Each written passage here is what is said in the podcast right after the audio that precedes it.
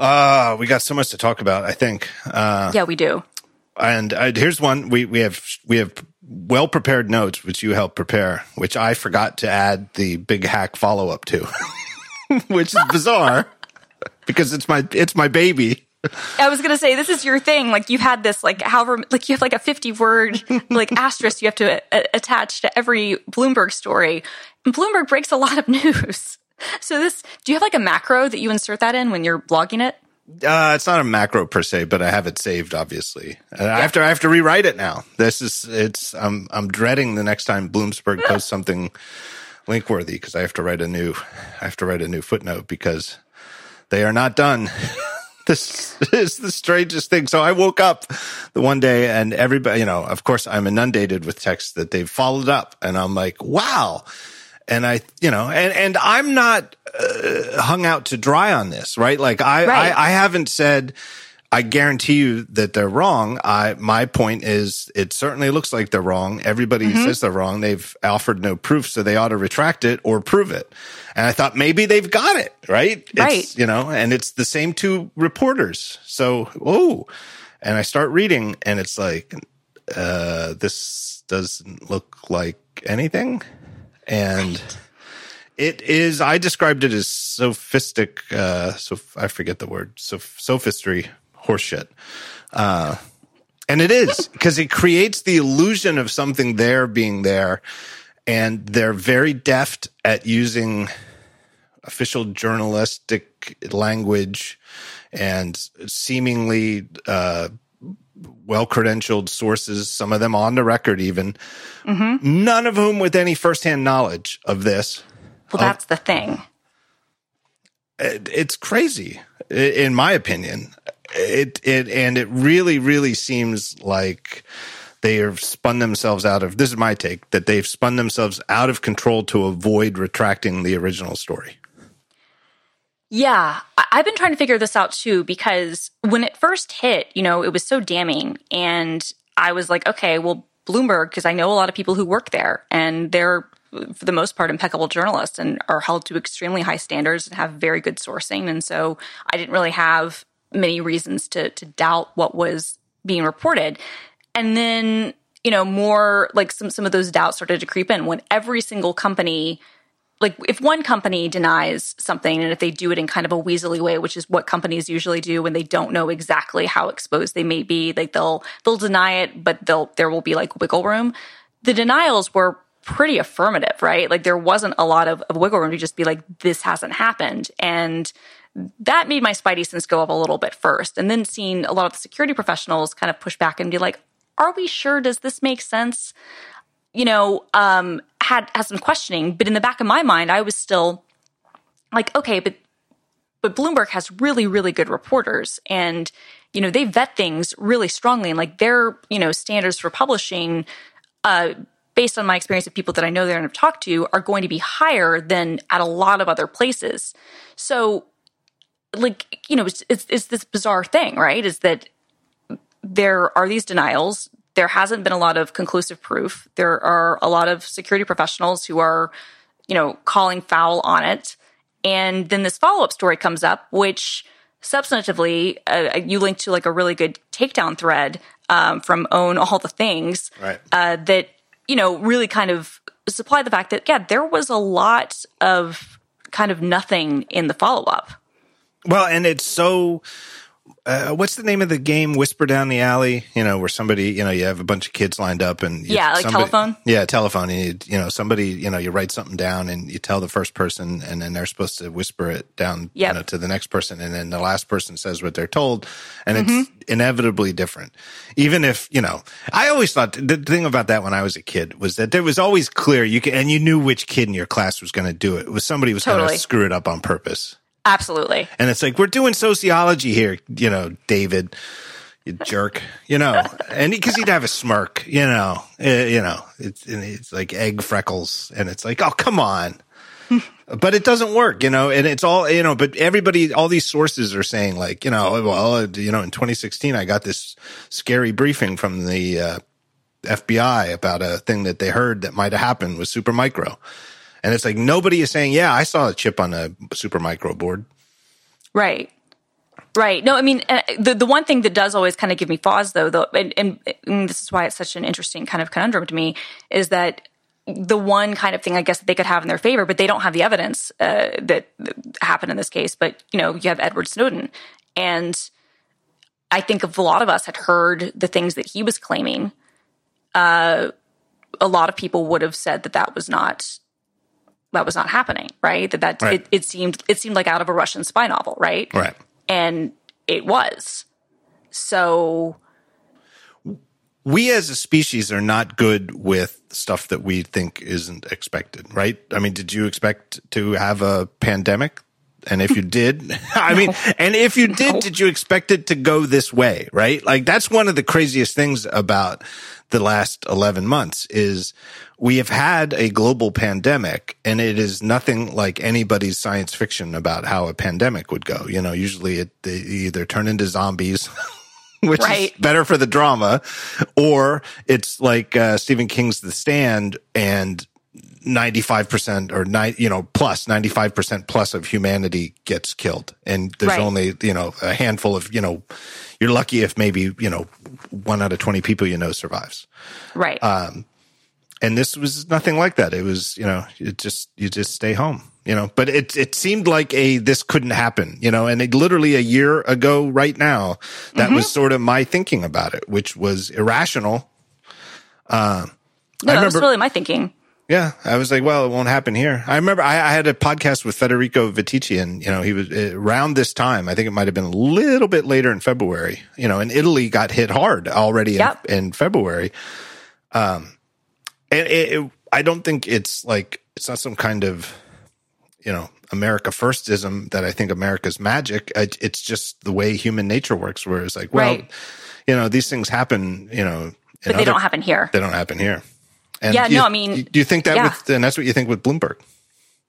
Exactly. Yeah. I mean, it, that's very true. I mean, I'm actually kind of looking. I, I, I was. It was a year ago today. I think that I was flying back. Um, or I guess technically it would be tomorrow, but I was on an airplane at this point. That I was flying back from Australia uh, for what wound up being my last international trip of the year. And to, I was originally supposed to go from Australia to Singapore for an event, and the Singapore event was canceled because they weren't doing events over a certain size, and, and that country was taking precautions really strictly. However, the airlines weren't canceling flights, so. I, to get home without incurring a ton of fees, I flew from Sydney to Singapore. Then I had like a, a couple hour layover in the airport, and then I flew from Singapore to South Korea. Then I had like a six or seven hour layover where I got like a hotel room in the a pod or whatever in the airport, and then I flew from South Korea to Seattle. So I was I was in the air for like 27 hours. It was kind of insane. And that was my last international trip of the year. And even though the Singapore stop of the event I was uh, presenting at was canceled, I still had, you know, scheduled things for Zurich and for uh, Israel and uh, I think some other places and was expecting that to go forward. Like, was not anticipating that, oh, yeah, the world is going to change and it's going to come here. Like, no concept. No. Seems unrelated, but I mean that is sort of how you think about a, a publication like Bloomberg. You know, I Yeah, mean, and it's true. You know, and uh, it, it's it's the burden and the benefit of the bureaucracy of something that's an institution and you know it's not like reporters for bloomberg get to just type into the cms and hit publish and No. it pops up um you know i remember thinking i remember being uh, uh, not not opposed to but thinking it wasn't going to happen that apple would switch from powerpc to intel back back in 2005 and then the rumors picked up a little bit, but it wasn't like this year where it was like, oh, months in advance, everybody knew it was going to happen. Right. But then, like the weekend before WWDC, the Wall Street Journal published a story that said Apple's going to announce that they're switching the Mac to Intel. And I had to square those two things in my head that I didn't think it was going to happen for various reasons, including the fact that I thought, you know, one of the things that I thought went unsaid at the time was, well, wait, if they port the Mac to standard x86 hardware, then what, you know, wouldn't that make what we now call Hackintoshes just run rampant. Wouldn't it, you mm-hmm. know, wouldn't that be sort of like the clone days again, except without even without the clone licensing fees? Right but I had to square my thinking, my reasons X, Y, and Z for thinking Apple wouldn't do it with the fact that the Wall Street Journal said, oh, yeah, it's happening. And right. I, I, came to the conclusion that, well, if the journal says it's happening, it's happening. Let's see, you know, let's wait till Monday and the keynote and see why. Um, right. Which was, which was the correct thing because like, you know, I mean, and, and I think for a lot of people like that, I wasn't doing um, uh, what you were doing back in, in 2000, what was it, 2005? Um, yeah. I think I was still in, I was still in college, but I was I was watching those things. But I would have made the same assessment that you did. I would have been like, okay, if the Wall Street Journal is saying this, then then this is true, right? Because that typically is, especially with Apple. Like now, Apple the leaks tend to happen months in advance, but you know they were much more closely held then. But if you had like a really big outlet, like a really well placed place like the Journal, then you'd be like, okay, my my bet is going to be that this is happening because they're not going to risk their reputation on being wrong about something like this. And I mean, I think that that is part of like with the Supermicro story. You know, part of me is like, would Bloomberg risk their reputation for being wrong. And I mean, clearly, clearly they are. Clearly they they think that they've got it, but I'm not convinced. You're not convinced. A lot of other people aren't convinced. There's a, there's a couple of ways, you know, I mean, number one, you never bet the house on any one report. Anybody could right. be wrong, right? I mean, the most famous example I would say would be Judith Miller's reporting oh, for the New York yes. Times on the Iraq 100%. war, where she said, you know, and, and again, there's always the, well, how, how does this news reporter say they know what they say they know?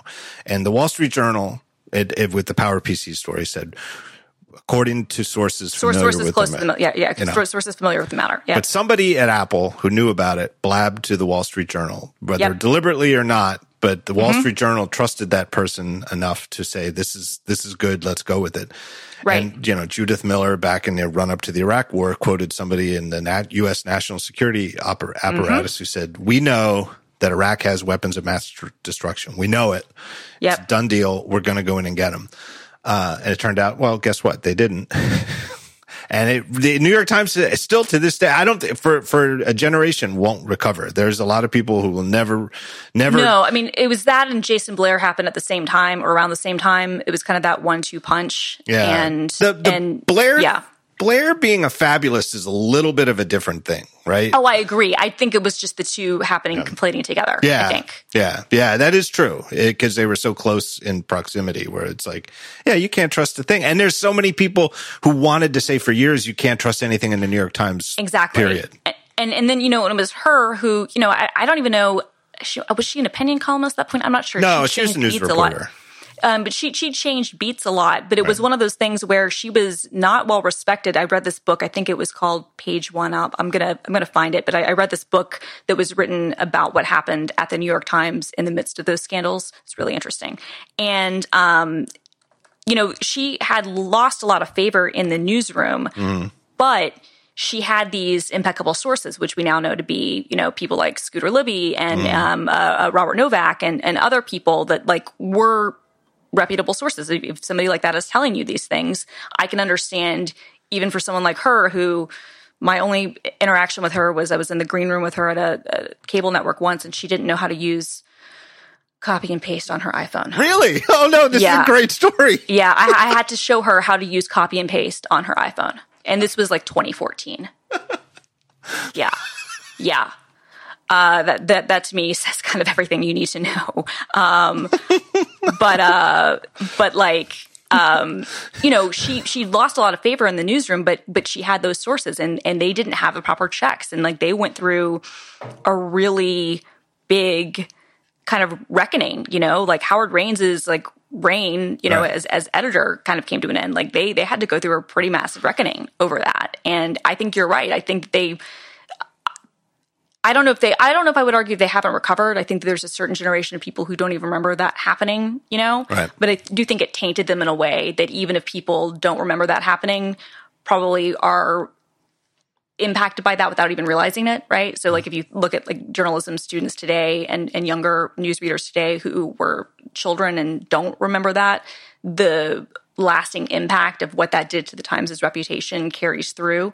And and so they might not even it's like the the Devil Wears Prada scene where uh, you know, Miranda is is telling Andy that, you know, the sweater that she's wearing was was you know that she thought was was made with no you know decision whatsoever was like made was a decision that was predetermined for her by everyone in that room i feel like it might be that sort of thing where uh, younger news readers don't even understand why they might have a certain perception but it does go back to that. I think you're probably right. But i mean i think they've, they've recovered a lot but it certainly was like an incredibly painful time for for the times.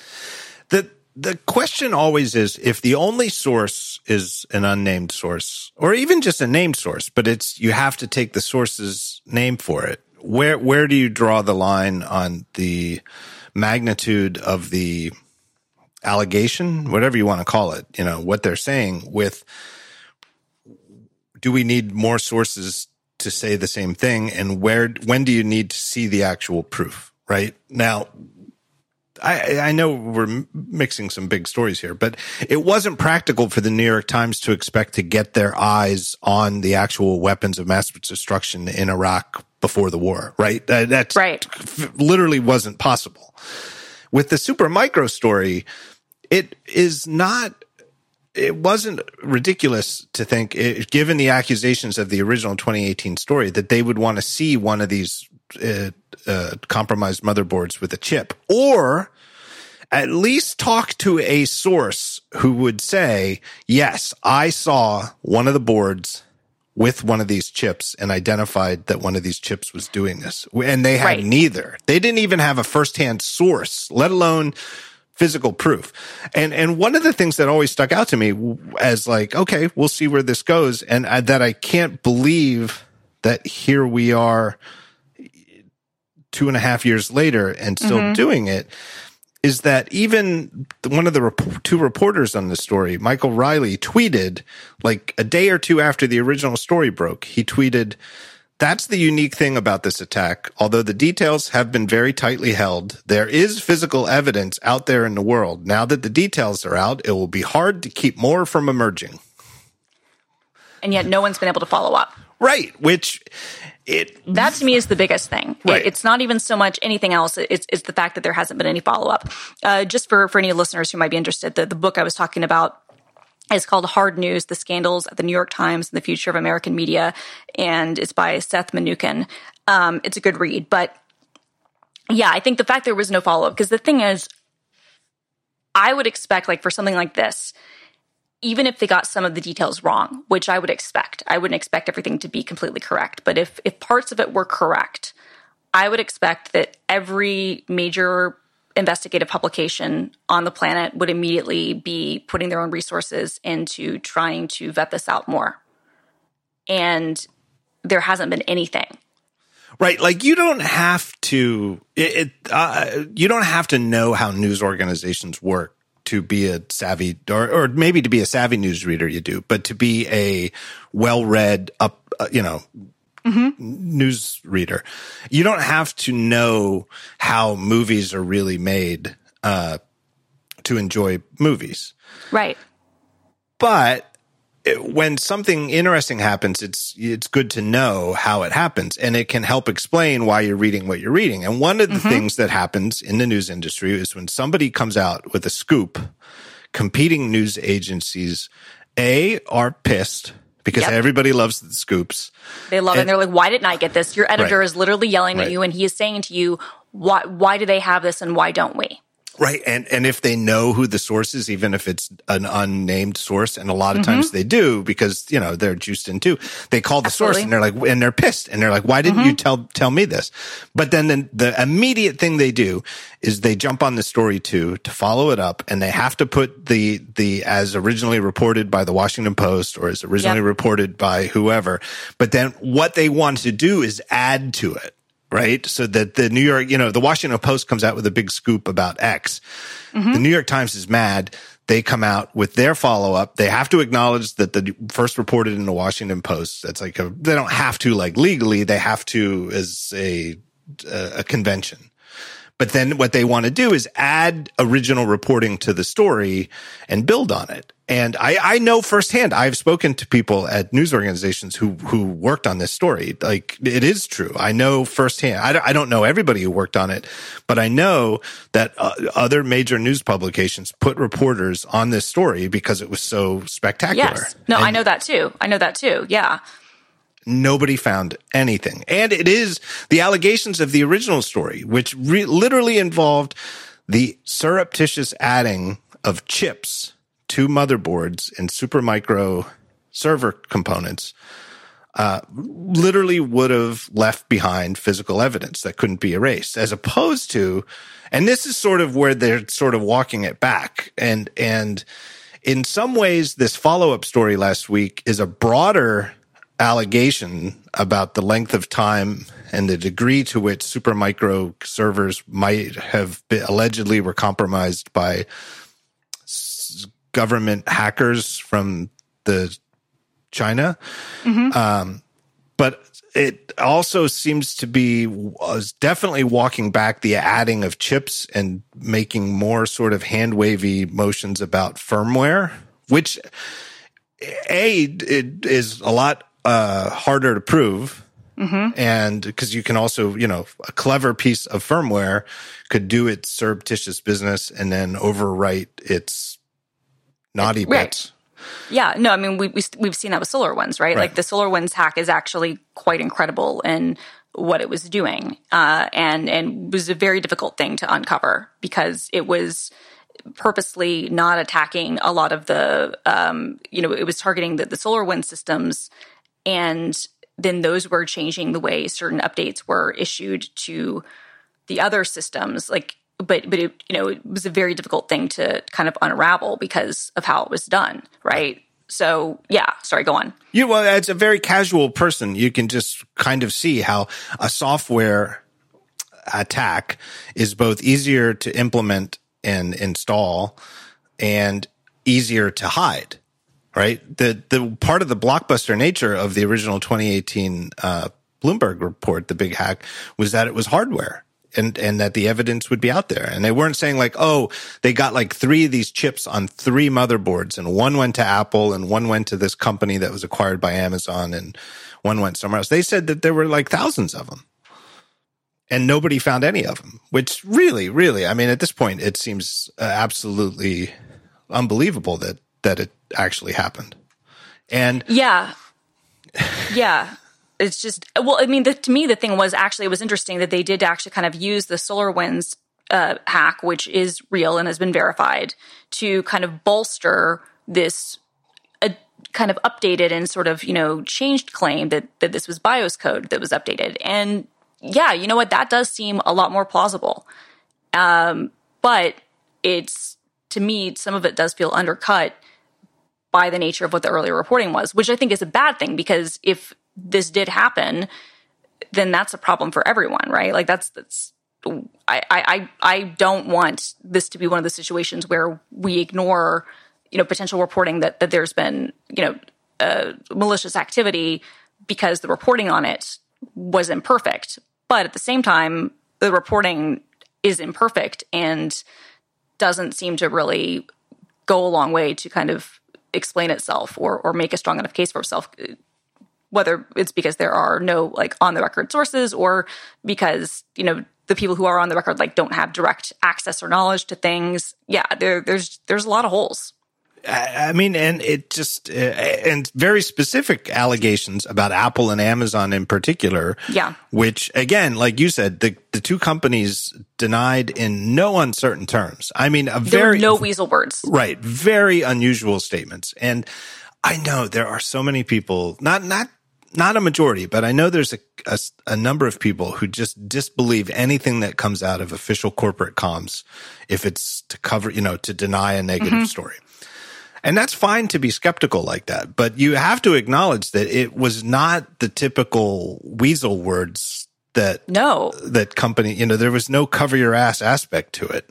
No, which to me was the first red flag when they were like unequivocal in the denial and there weren't those weasel words, that was when I went, okay, because you know the lawyers have to go over every single line of that. And you're talking about two companies that have, you know, at that point they were closing in on a trillion dollar market share. Now they're both, you know, uh, Amazon's a trillion and a half and, and Apple's a two trillion dollar company. These are companies that you know, if you were to be caught misleading and lying in any of your official communications this way, would have massive, massive consequences. Like you want to talk about like not just fines, but regulation and all kinds of other things. Like this is not something that I could ever see the lawyers signing off on if they didn't have full faith that what they were saying was accurate. Yeah.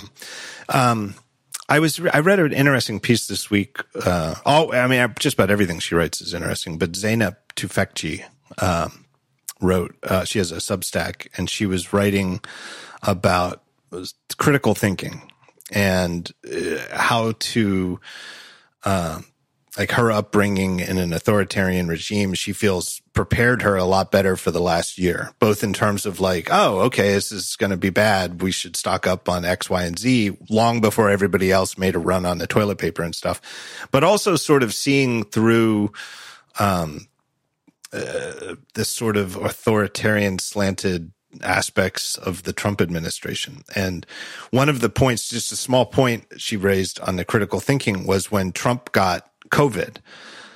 And she said, "Oh, he's way sicker than they're saying he is." And she, you know, she was like, "Oh, of course." And and she was like, uh, she linked to a tweet where somebody was when his doctors gave a, a press conference outdoors, and they asked, uh, "Was Trump's oxygen level ever, ever below ninety? This is mm-hmm. the uh, blood oxygen level that your uh, Apple Watch can in fact read now." And and basically, just uh, as as a baseline, if you should be above 95. Anything I think 93 and below, if you have COVID, is considered a problem. And 80s is anything in the 80s is bad. Um, so the press asked his doctor, was Trump's oxygen ever below 90? And his doctor said, we don't have any recordings here of that. But was it ever below 90 here or at the White House? And his doctor said, no, it was below 94%. It wasn't down in the low 80s or anything. And she read into, she was like, now I read this and I know how to read this. So when he's, you know, the operative words were his first answer when he said, we don't have any recordings here of that. That means that when he was here, I think this was outside the hospital. They don't, they just don't have recordings of it, but it did drop below 90. if, and when he said it was, uh, below 94, but it wasn't down in the low 80s, that means it was definitely in the 80s. It just wasn't like 81. Right. And lo and behold, a week ago, it turned out Trump was a lot sicker than they let on when he had it. And, and there's sources who told the New York Times that, yeah, his blood oxygen was like eight down to like 87. And that's when they panicked and took him to the hospital. And it's that that's weasel words, right? Right. And that's exactly what Amazon and Apple did not do when this came out. And they weren't blindsided. That's the other thing too.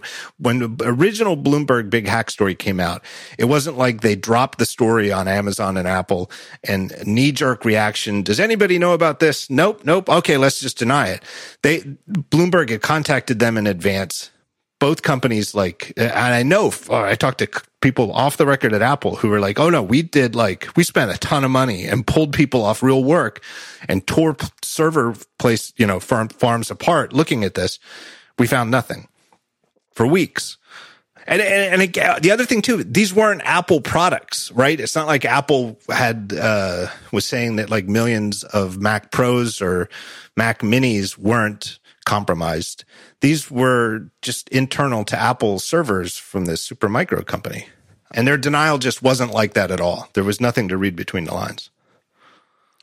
Yeah. Uh, and, and I don't know. The thing, and I, I wonder what your thought is on this. I don't know much about either, you know, of the reporters on the story. I think one of them is the cybersecurity uh, reporter, and I'm not sure what the uh, other uh, person's focused area is. Um, it, it, seems like that's what he's gone into, but uh, it seems like, uh, you know, they seem more policy, more like, like, you know, wonk kind of, you know, DC kind of focused people. Yeah.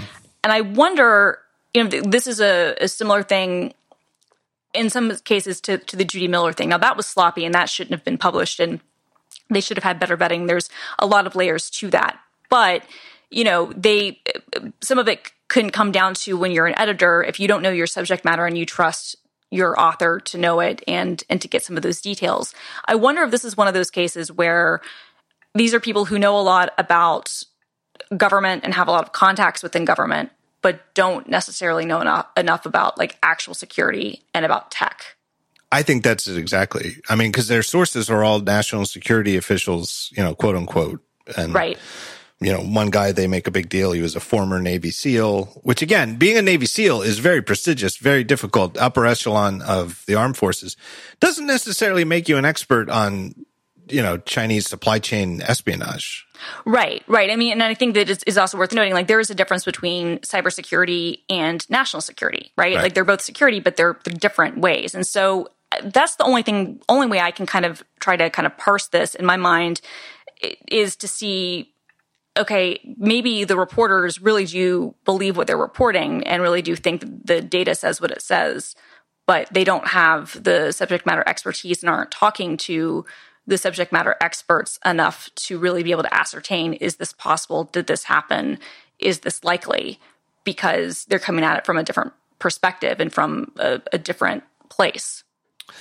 Yeah, I, uh, yeah, I, that's what I think happened, and I also think that uh, well, why would they go so long without just retracting it? You know, and a, I think it, it's just anathema to them that they could have gotten something so wrong, and b, I think very cynically they've looked at what this the this stinky pile of crap they were held left holding that was never backed up by any evidence, never backed up by anybody else's reporting.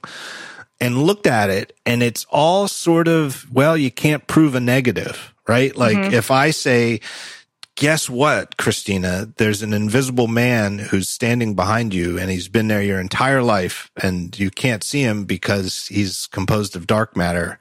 Eh, I mean, it's, you know, probably I'm crazy, but you can't prove it, right? You can't prove that there isn't an invisible man from another dimension made of dark matter who's followed you around everywhere you go for your, you know, it, right. it's, you can't prove that there aren't just because we haven't found the servers that Apple has that have these surreptitious microchips in them. Uh, you can't prove that they don't exist. You know, yeah. and I think that's what they're hanging their hat on with their refusal to retract. Here's what I wrote back when the original report came out, and I feel like it really stands up. I see no way around it. Either Bloomberg's report is significantly wrong, at least as it pertains to Amazon and Apple, or Apple and Amazon have issued blatantly false denials. You can perhaps chalk up Apple's denial to it being written by Apple PR. I don't think this would happen, but hypothetically, this issue could be deemed so sensitive either within the company or as a national security issue that the people at Apple with knowledge of the situation lied to Apple PR and then Apple PR issued a false statement. But in my experience, Apple PR does not lie. Uh, do they spin the truth in ways that favor the company? Of course, that's their job, but they don't lie because they understand that one of Apple's key assets is its credibility. There's nothing they'd say nothing before they'd lie, right? That's the mm-hmm. thing that they could have done is just said, right. oh, we have no comment on this. Absolutely. Um, but Apple's CIO signing his name and writing his statement on Amazon's thing, that's Schmidt signing his name to Amazon's report is more telling. Presumably, no one at Apple or at Amazon would be more familiar with the details of this breach than Schmidt, and he vouched for it personally. Um, anyway, I, I, can't help but think that you're onto something too. That that they've sort Bloomberg's been Bloomberg has been sort of waiting to sort of yeah, let's just push this vague thing out there to make it seem like we were on to because that's a weird thing about this follow up. They're like uh, they acknowledge the old story, but they didn't acknowledge that they're the same two reporters who wrote it, and they didn't acknowledge that nobody else ever proved it. You know, with Amazon and Apple, they just said, "Oh yeah," and by the way, two years ago we we said Amazon and Apple were affected by this but it turns out we were on to a bigger story or something like that. Right. And it's like, right. it sounds like, oh, this is incredible. And then you read it and there's like even less, less details. Yeah. Now I got to write a new footnote. All right. Let me thank our first sponsor. It is a new sponsor, Flatfile. Nearly everyone has dealt with formatting CSV or Excel files so that the data can be correctly imported into your application. It's a pain. Companies of all sizes spend an exorbitant amount trying to fix this problem. Typical solutions include using CSV templates, emailing Excel files back and forth, or hiring expensive implementation teams to do it for you. Our friends at Flatfile are working on Concierge which is their service that offers no code collaborative workspaces for onboarding structured data. Invite customers to securely import, format, or merge data from spreadsheets. No fumbling around with FTP uploads. No emailing sensitive Excel files back and forth. No formatting yet another custom CSV template just for this data. Flatfile is on a mission to help companies spend less time formatting spreadsheet data to import into applications and more time using it. Curious how they can help your business? Visit them at flatfile, F-L-A-T-F-I-L-E dot I-O. That's flatfile.io for all of your data importing needs. Do you want to just uh, stick with the news for now before we get into more analysis? The, uh, the Apple Car thing, maybe. What do you think of that? Yeah, yeah. Let's talk about the Apple Car. There's a lot of news on that. There is a lot of news on that, and I'm finally at the point where, you know, I knew that they were working on the project. It seemed like they had stopped for a while. It does now seem like it is very much back up and running again. uh, forgive the puns. I liked um, I liked your piece on on what the the Volkswagen CEO said, especially because we've talked before about your love of uh, going after Ed Colligan. But I'm curious from your perspective. Um, you know, and basically the, the, news is that he kind of said that he came out and he's he's not concerned um, with with any of their plans. There's also been rumors that they yeah. might be doing something Hyundai with Kia. Hyundai. I did not realize that they yeah. they're not quite the same company, but there's like Hyundai owns a big portion of Kia or vice versa. But anyway, in your home state of Georgia. Yeah, oh, interesting, interesting. Um, although, yeah, I guess that they I think I remember now that they built plants there or whatever, but cool. This is the one thing that I don't get about the Apple car. And, and I think at this point it's clear that they're, they're doing something in automotive. Um, there are too many leaks and, and there's too many reports on this. I tend to agree with your analysis on the Volkswagen CEO. You know, he's not dismissing them, but he's also, I think it's fair for him to be skeptical. I don't, I don't know why Apple wants to be in this space. That's what I yeah, can't That's a good out. question, and I've thought about that from the origins of the rumor. Um, one thing I remember, and again, you know, put a grain of salt in it because again, this is like whisper down the alley. This is like third hand, but from like their first run through of this project Titan, where they built it up and sort of specked out a car that they might have, could have maybe gone to market with the story I've heard is that the price tag it was something like one hundred and seventy thousand dollars. like like is like the starting price and that's where like tim cook was like all right well we need we need to reset this let's get you know bob mansfield in there and and there was a lot of uh, mm-hmm. uh, high level shuffling of of priorities and they sort of reset and focused on the supposedly on the core of the project for now on well let's just get the autonomous stuff down and we'll rethink the car part. And you can't go wrong. In general you can't go wrong thinking that okay the apple apple's going to make a blank. Uh, they're going to make a digital watch. How much is it going to cost well however much you think most digital fitness watches cost, Apple's is going to cost more. You can't go wrong, right? So if they make a car, it's probably going to be expensive compared to right, a regular, you know, average car. Sure. $170,000? No, that's, that's, that's a lot of money.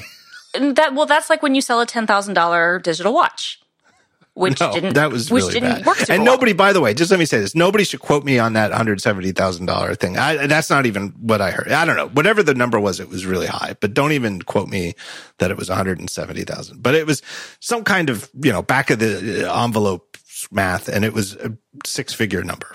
Um, uh, yeah.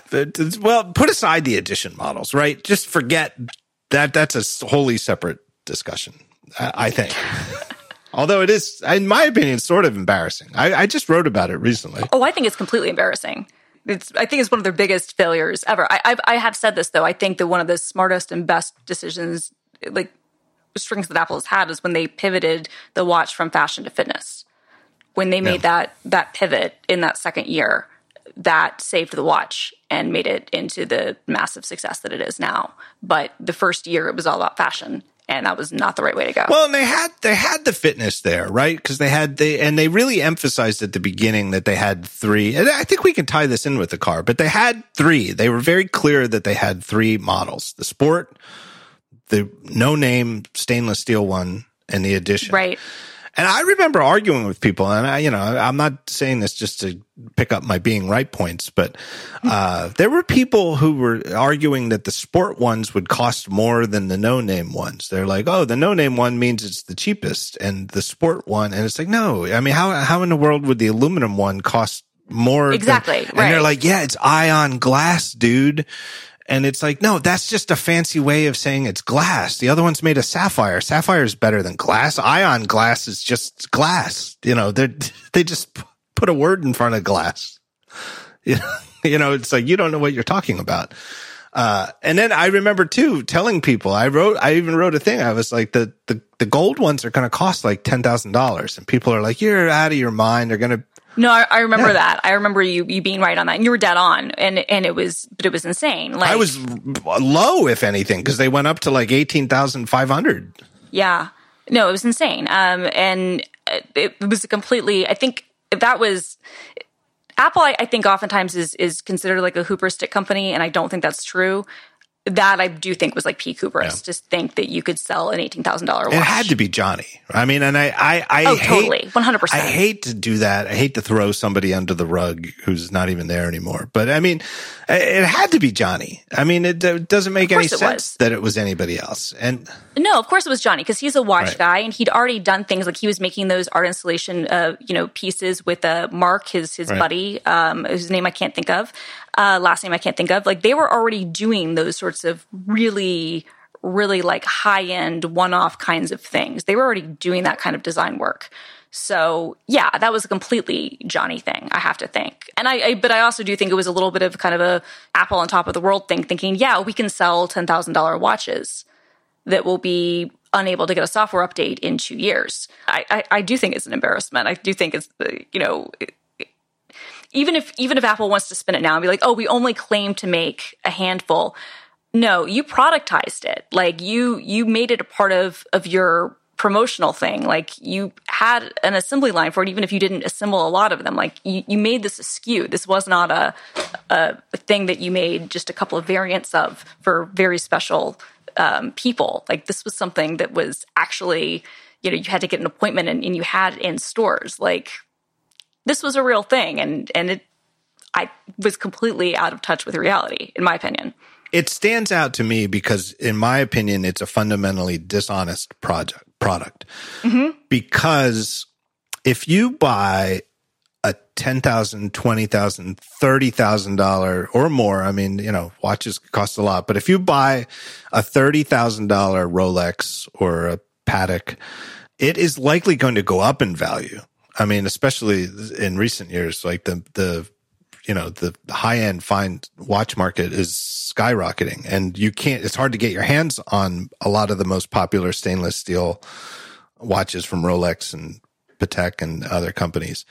Um, and you buy it now, you spend ten thousand dollars, you get a Rolex.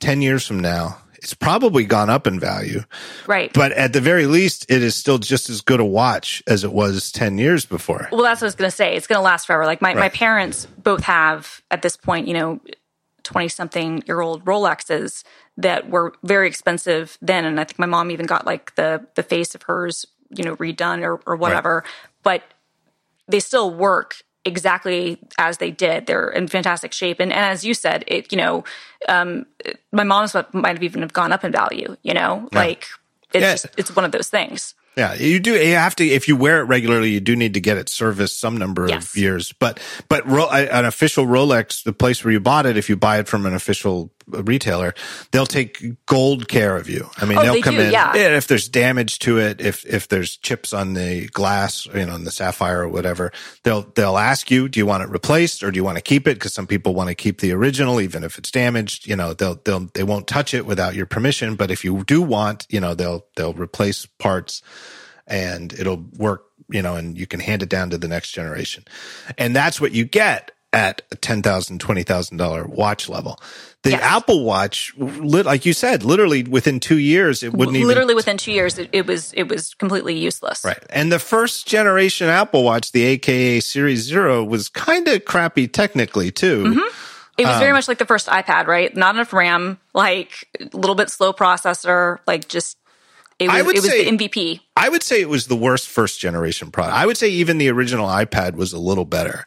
Oh, I no, I, I agree with that. Uh, I mean, I, I just meant in terms of like Yeah. the, the of the the Right. guts. No, I, th- I think the iPad was a much was actually a fantastic first generation product. Um, but yeah, I, I agree with that. I think it was probably the worst first gen product. I think it's the first one and the only one that really comes to mind where they do a great job that they're, they're obviously a company of perfectionists and there's a part of them, everybody who works at Apple who would love to just go away for 20 years to work on something and then come out with it. But you can't, you have to ship and they're very, very good at shipping. So you kind of have to ship a little too early because if you mm-hmm. don't, if you don't purposefully ship a little too early, you're going to ship a little too late. And that's very dangerous. I think that Apple Watch is the one where they shipped at least a year too early. And I think, you know, you can't blame them because there was this, you know, it was the first product post Steve Jobs. The company was withering Yeah. under uh, Wall Street speculation that they'd never have another product after Steve Jobs. And so you can't blame them for maybe, And it- maybe and it had been leaked so much, right? Like Yeah. at that point too, it had been leaked so much, and it was too early. It was I I I felt that too. I felt like they didn't have the the apps ready. They didn't have the SDK ready. They didn't have that story done. And and they did like in the like it was released in March and then it came out in the fall and and March seemed late. Like it seemed to me like they had wanted to release it the previous fall and it, it just wasn't even there. And it took until, you know, the following fall for it really to be viable. Um and yeah, it, it was too early. Yeah, Uh, so the series one or or series two, I guess, right? Because Yeah. series series one was the sort of retconned Right, like they right. yeah like they, they they took the guts of the other one but but Yeah. gave it a, a better processor so Right. you Be- could actually upgrade it right, The series zero was so bad that they wouldn't even do the typical Tim Cook era thing of selling the year old version at a lower price, right? It was no so exactly slow. which which which for me as someone who spent $850 on Right. a watch I was pretty angry. Like I didn't get another one until a series three. Like I, I sat it out. I was like, no, Yeah. you're not getting my money. But if- because I'm like mad. if you spent four hundred to eight hundred, nine hundred dollars, I I think they went. I think eleven hundred dollars got you the stainless steel one with the um, the steel link bracelet. Yeah, I believe so. uh, which I bought. Uh, we, and my link bracelet from my original Series Zero is still in impeccable, no scratches because I got the DLC coating, which is amazing.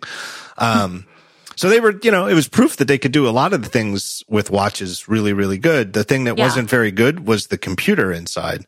And, and I remember, and, and so you spent, you know, 400 to a thousand dollars. Well, you got what you paid for. You were an early adopter. You bought the first one.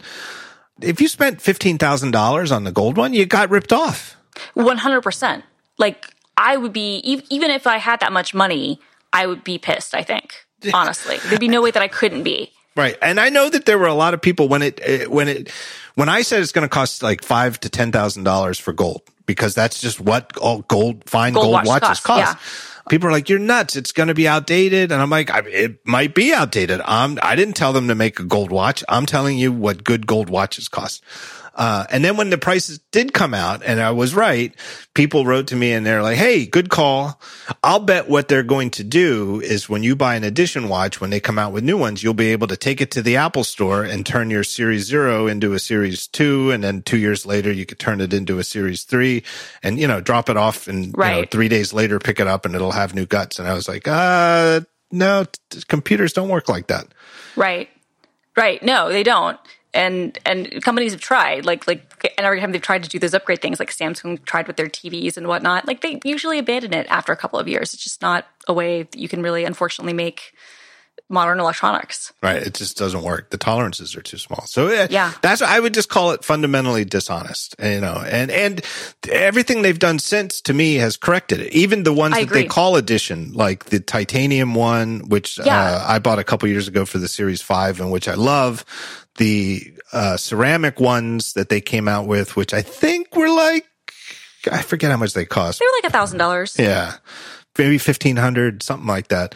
Reasonable as an upper bound for, and the other thing too is once they, especially once they got to series three, that the technology of them was good enough that you could, you could, they last for years. You know, you Yeah. could use it for three, four, five years, which again does not compare to a mechanical watch, but no, but but it makes you feel. I mean, but it puts it in line with like a smartphone or an iPad or something else. Like you feel like you're still getting value out of it. Like um, I get a, a fitness credit um, that's now been expanded to some other things, but I get like a fitness credit every year through work, and I've used it to buy a new stainless steel Apple Watch every year that I've been at Microsoft, and I haven't needed to actually upgrade, but I've just done it anyway, and then given my old one to to a friend or or, or whatever.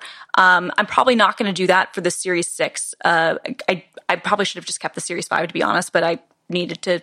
It's free money. I needed to use it, and um, this year I'm able to use the money for different things, so I am more than likely doing that. But um, I feel like I could probably still be using. You know, they were still. I think until recently, they might even still be selling the Series Three, right? Like. yeah, I think they are. yeah, that's uh, what, that's their low end price right now. Right. So so that is to me and they make that super affordable. So to me like that is actually okay, you buy this and you're getting, you know, um 4 years out of it or so. Like that's that's pretty good.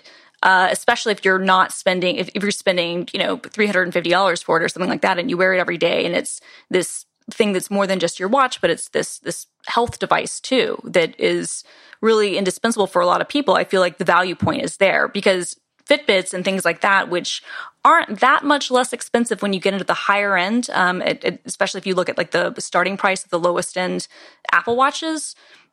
People have the same things where after a few years they need to get another one. Yeah. So I, I think that's completely fine. Yeah. It's just you know, and if you are that person who's spending stuff on the Hermes, uh, you know, um, band or wanting to get one of the um, you know, ceramic or the titanium ones or whatever the case may be, like you go into that knowing, okay, this is not a forever thing, but I'm paying a premium because I like this styling or I want this type of band.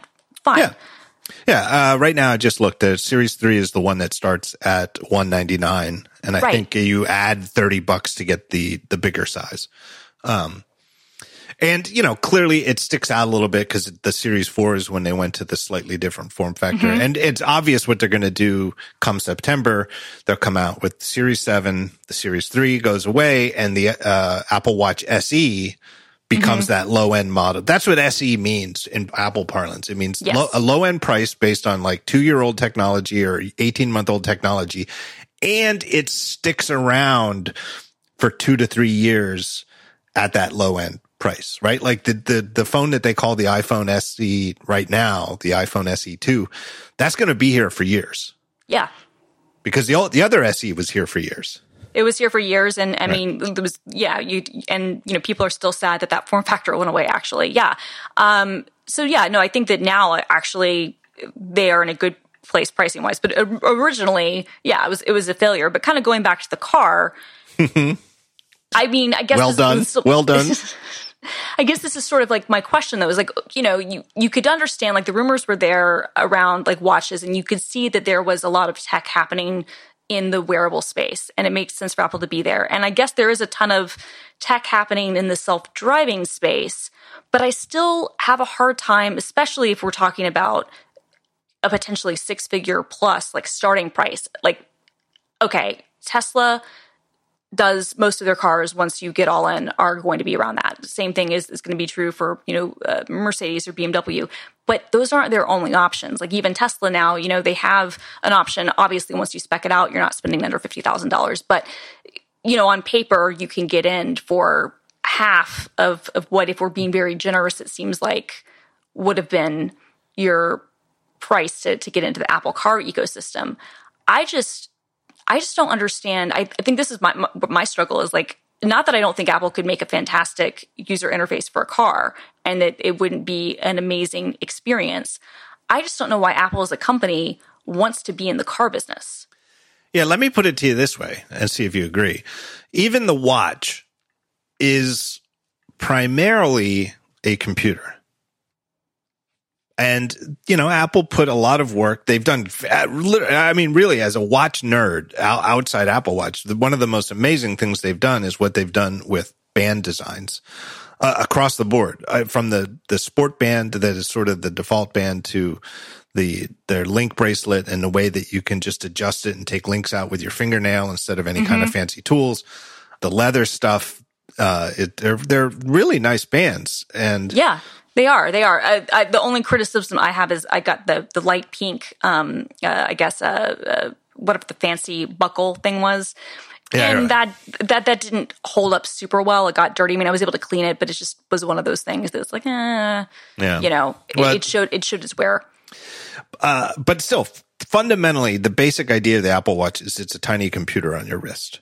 Yeah. That's the main thing it is. And the watch parts of it, like buckling and, you know, telling the time, are all sort of secondary to the computer type parts. Whereas a car, no matter how much of it is computerized, right? And, you know, Tesla has shown clearly, you know, lead, led the way with putting mm-hmm. a big, big computer display as the dashboard interface. 100%.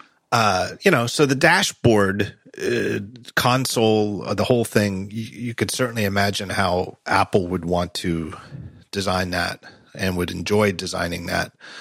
But the main part of the car is not the dashboard, right? Right. it's the actual driving of it's the car car. Yeah.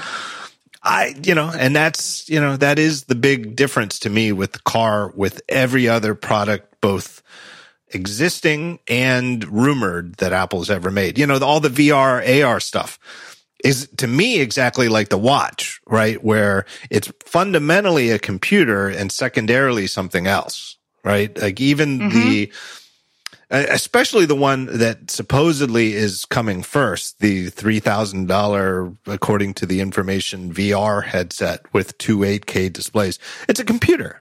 And so put aside whether, oh my God, $3,000, blah, blah, blah. It's still, it's a computer. And that's exactly what Apple's always made. They used to be called Apple Computer. Um, and even the supposedly after that AR glasses that you would wear all day that would project some sort of heads up display in front of you. It's a computer device. And fashion second, where, you know, whatever the Apple glasses look like, you know, Apple's design prowess and taste would certainly, you would think, help in that regard in the same way it did with the watch, where people like wearing the Apple Watch and think right. it looks good on their wrist. Car is very different. I don't know. I, I, I, so one idea would be the cynical idea, why would they do this is, well, there's a lot of money to be made making cars. So we should make a car. The non cynical answer would be that they have one or more ideas to redefine the car market and think, you know, that they're onto something that no one else is thinking about or, or no one else could do. They might think, and therefore they're going to do it. But I don't know what those ideas are. I don't, you know, they're not in my imagination.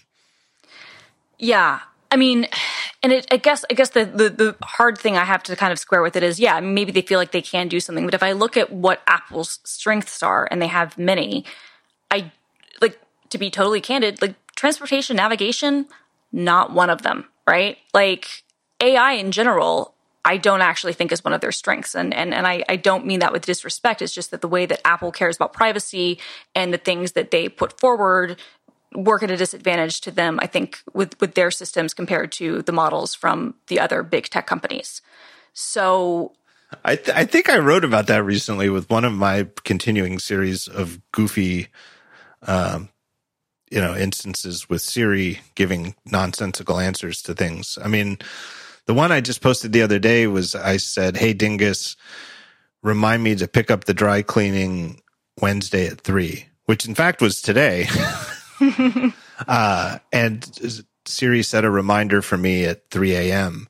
to pick up the dry cleaning. And I posted, you know, posted what I said, which was, Hey, Dingus, pick up the dry cleaning at three. And I wasn't trying to be uh, obstinate and I wasn't trying to t- stress test it. And uh, yes, most of the time when I speak to Siri, and I do speak to Siri a lot, you know, um, mm-hmm.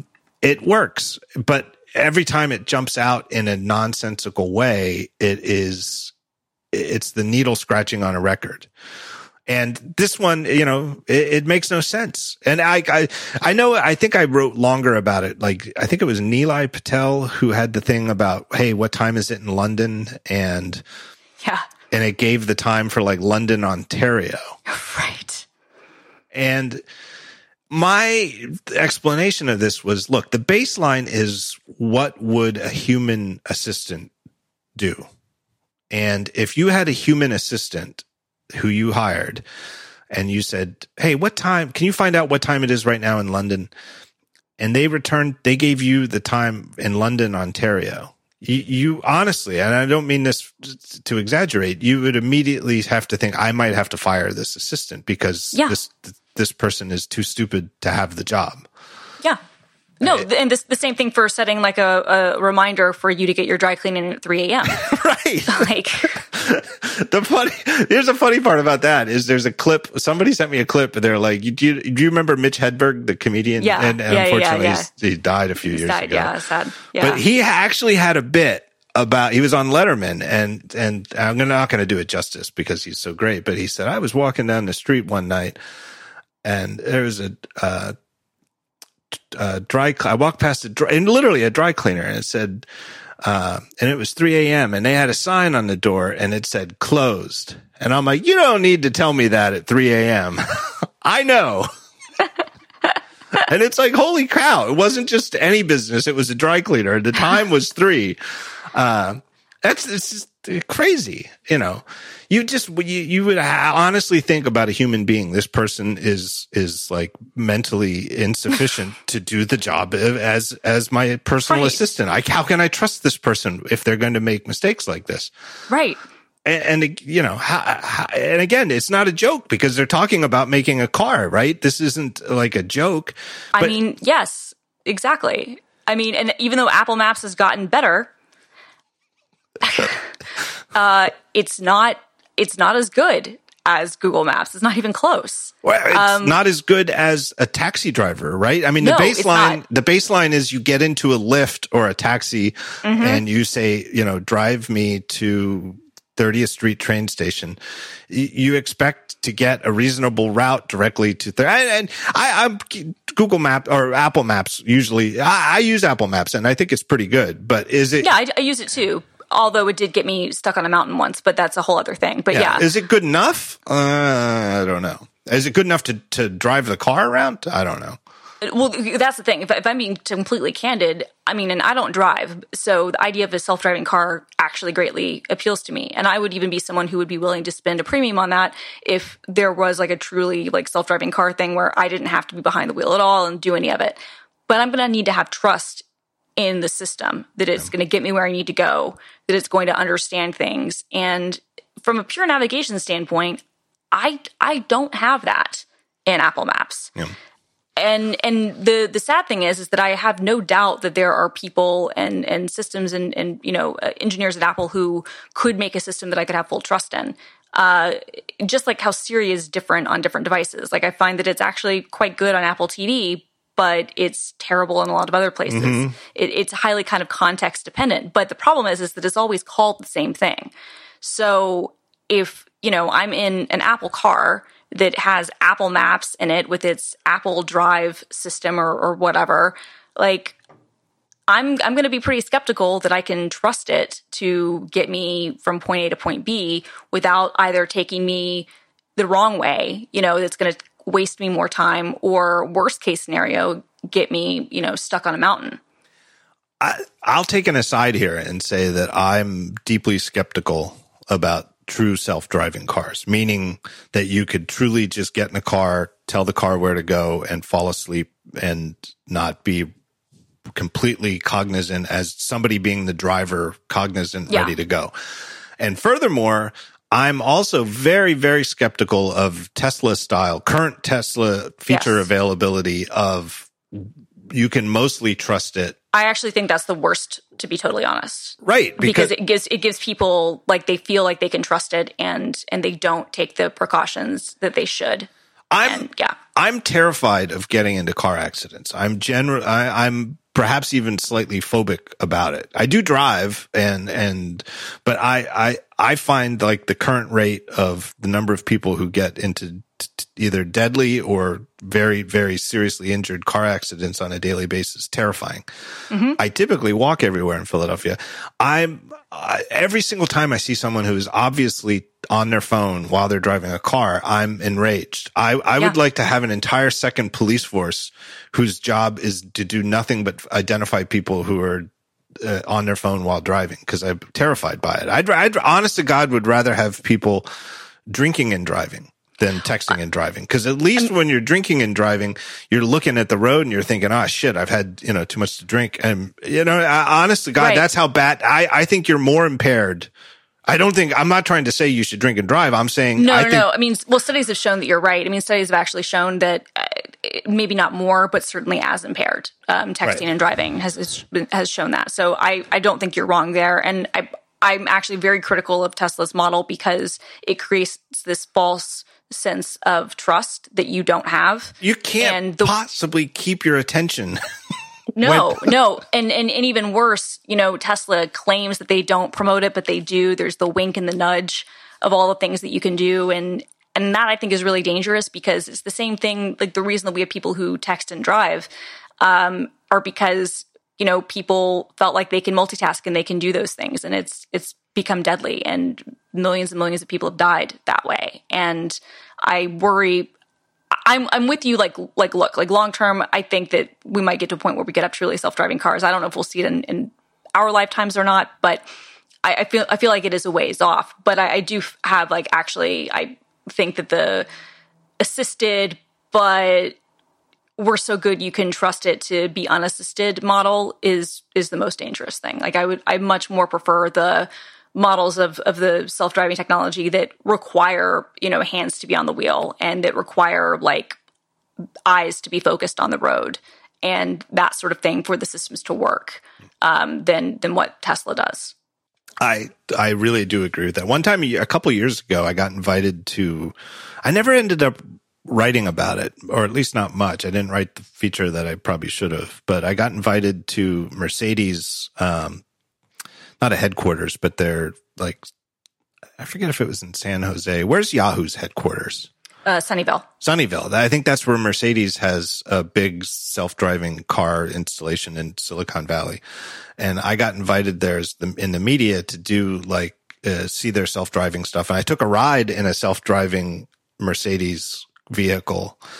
I was paired up with uh, Mark Bergen, who's at uh, Recode. And so Mark and I were in the back seat of a Mercedes. There was a press person in the passenger seat, and then there was one of their engineers behind the wheel. And it was very impressive. I mean, and the car really did do uh, pretty much all the driving. And we went from the parking lot at their office to out in the highway for a bit and came back, and the car did just about everything. It got confused on the on ramp to the highway. It had to go a little bit uphill, and it was right into the sun, and it just sort of froze up. And the car braked like tended to brake everywhere like a student driver, meaning that like Yeah. your your head would go forward, you know, like Yep. it got stopped short. But the car really did do the driving, and it was impressive. But it's it, it's just it, to not have somebody behind the wheel, forget about it. And and I I think that the industry will quickly get to the point where in theory you could have a closed circuit like your own little city and if you banned all human drivers and only allowed cars that were autonomous and talk mm-hmm. to each other that would work i think we'll. Yeah, get there I agree. they could do that today the problem is have mixing the autonomous cars with the human No, drivers I agree with you. I agree with you. It's it's funny. It was about four years ago now, but I actually made a very similar argument when I was at uh, the New York Auto Show um, on a panel about self driving cars, and I had to, you know, in front of all these car nerds, I was like, I don't have a driver's license, but let me tell you my thoughts, and that was kind of exactly my thought is that it's got to be like the mixed thing. It's going to be really hard to to make it truly autonomous and make it work. Whereas if you mandated you know, um, it can only be self driving cars. And, and then you have, you know, um, like IoT run, you know, 5G, you know, whatever, running like traffic lights and, and sending other data signals and whatnot to control traffic flow. I think that could work uh, pretty well. But uh, the United States is not going to be the best place for that for lots of reasons, but it's possible we might see it in parts of Asia. I don't know. So, uh, part of that United States thing, we've learned this lesson over the last year. Americans tend to be very uh, stubborn. Uh, I was gonna say, yeah. I mean, yeah. Our, look, our our independence is our right. greatest feature and our greatest like weakness. Right. To be totally honest, is our our need for autonomy in that way. So part of the Mercedes thing we had, it was it was time well spent, and I was very interested, and it was a good presentation. But I, I my question during one of the briefings was, okay, let's say we get to fully, you know, stage four. I, f- I forget which was there's like there's like a standard one, two, three, four, and maybe five, but four or five is like fully autonomous. It's KITT right? It's KITT from Knight Rider, and you just say, KITT take me to uh, take me to the airport and you could sit in the back seat and KITT will drive you to the airport.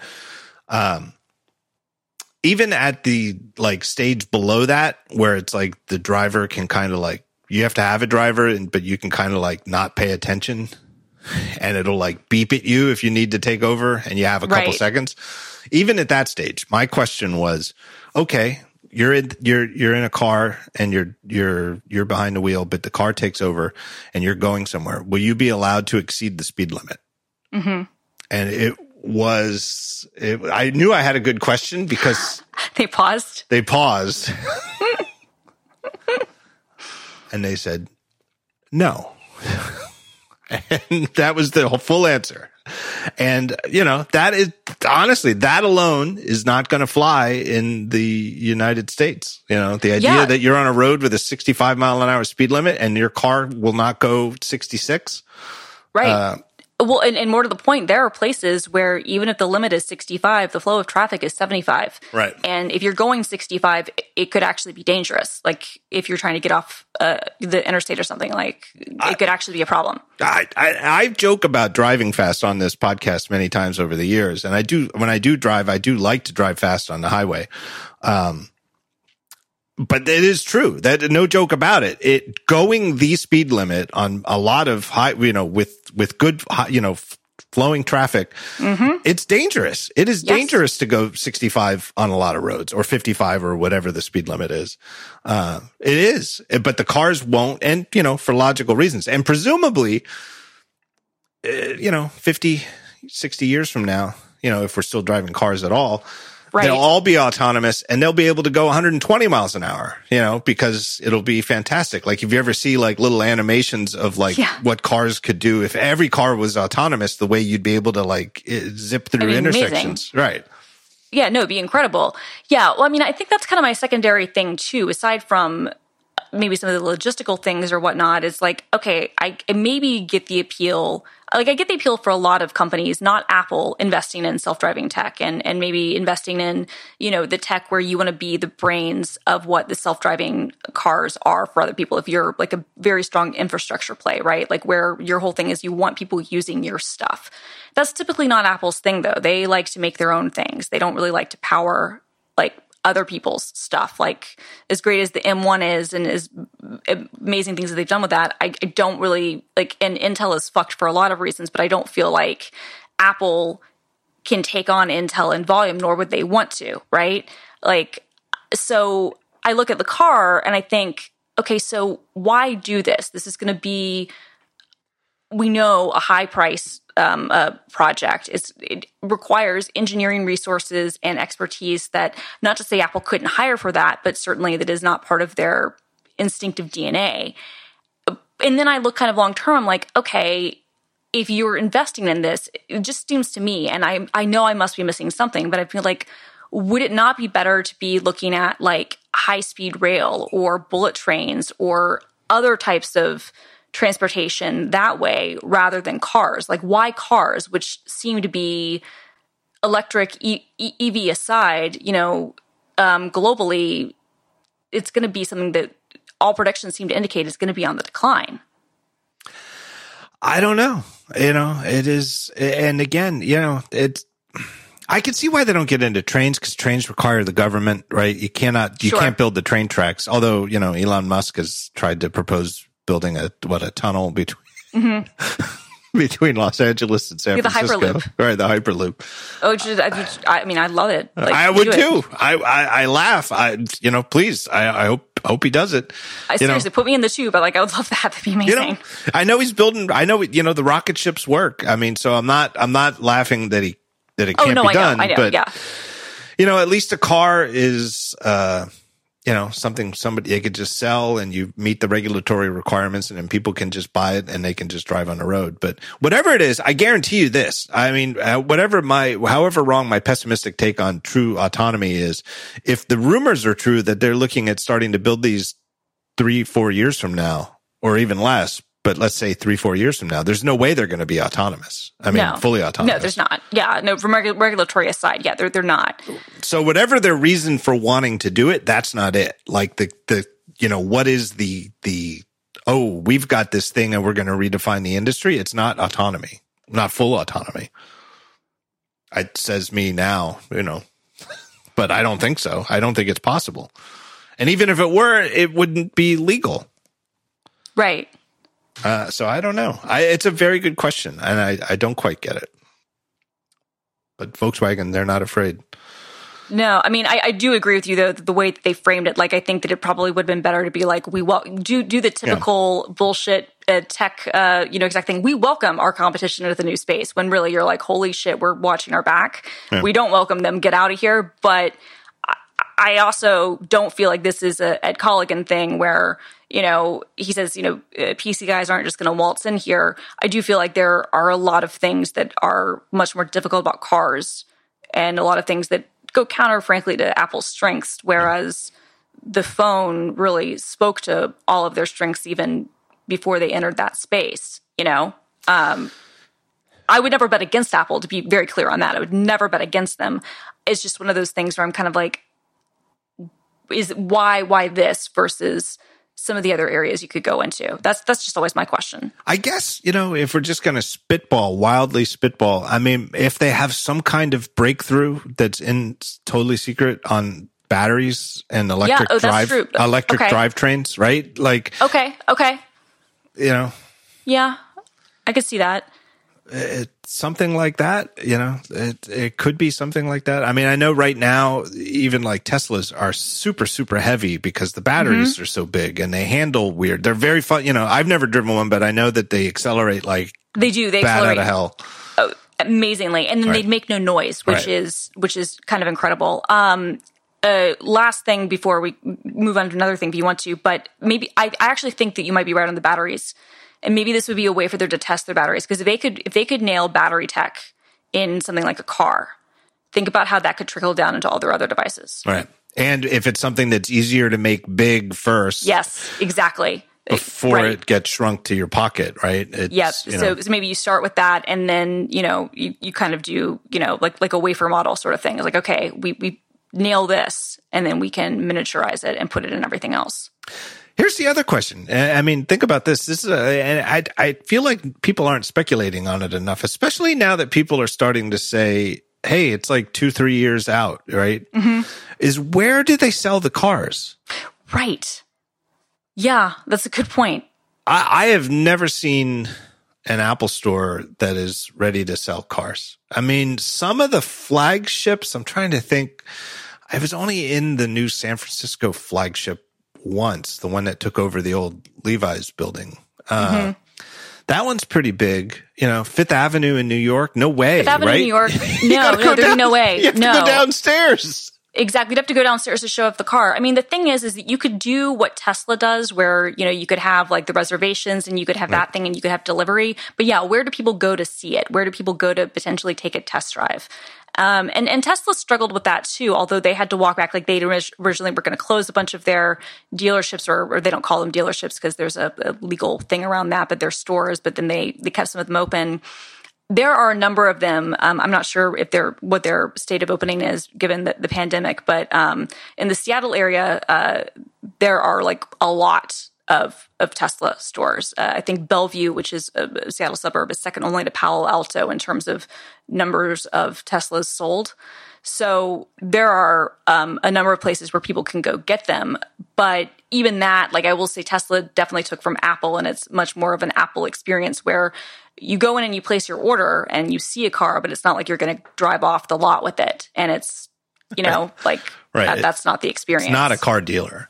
It's not a car dealer. Right. Yeah. I, I've been to a Tesla in a mall, the King of Prussia Mall here in Philadelphia or the greater Philadelphia area. I think they closed though before COVID even, but they used to have a Tesla in the mall. And, you know, they had like one car in there and it was mainly like a place where you could just go and look at one and talk to somebody and then I guess make an appointment to get a real, you know, test drive a real one. But it's very strange. It would be very strange for Apple. I mean, and on a personal level, me, John Gruber, if they come out with a car, do do I get a review unit?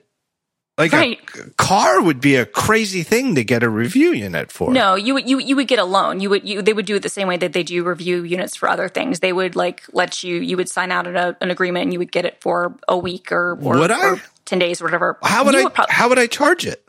Like, don't you need? Wouldn't you? Won't you need like some kind of expensive thing in your garage? I mean, what happens if I don't have a garage? I, do, I happen to have a garage, but do I have room yeah, for an I extra mean, car? uh, well, um, I'm trying to think. So, because I used to work um, at a Gizmodo Media Group and the, the with with the Jalopnik guys who would do a lot of car reviews, and those are you know most of those guys live in Brooklyn where they don't have garages or access to any of that stuff, and they would review EVs. Although some of those people would live other places, and yeah, I mean, I think that you would find places where you could either adapt a way to charge or there would be a charging station, um, and they might give you like a limited loan. But yeah, I mean, it was it was not uncommon where you know I had friends who live in apartments who would be you know test driving expensive automobiles in New York City, so it can be done.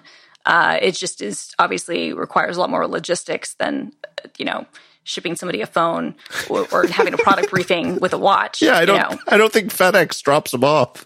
No, no. Uh, and the thing too is that you have a much more limited number of like review devices, right? Like Right. it's not like you can give the whole press corps one. It's one of those things where you have like a couple or maybe like two, like one kind of for the coast where people are going to take turns. Um, so it'd be a lot more limited, I assume. But yeah, uh, all- uh, and that even says, does Apple want the the press reviews? You Right. know, or, or or do they want to do what they've been doing recently, which is do they want to see the the car YouTubers? Like I could see them doing that, right? Right. Like and, and just bypassing the traditional automotive press altogether. I don't know, right? And it's like I know that there is an automotive press, and I know that the automotive press reviews cars without buying them. You know, they they get the equivalent of you know loaners.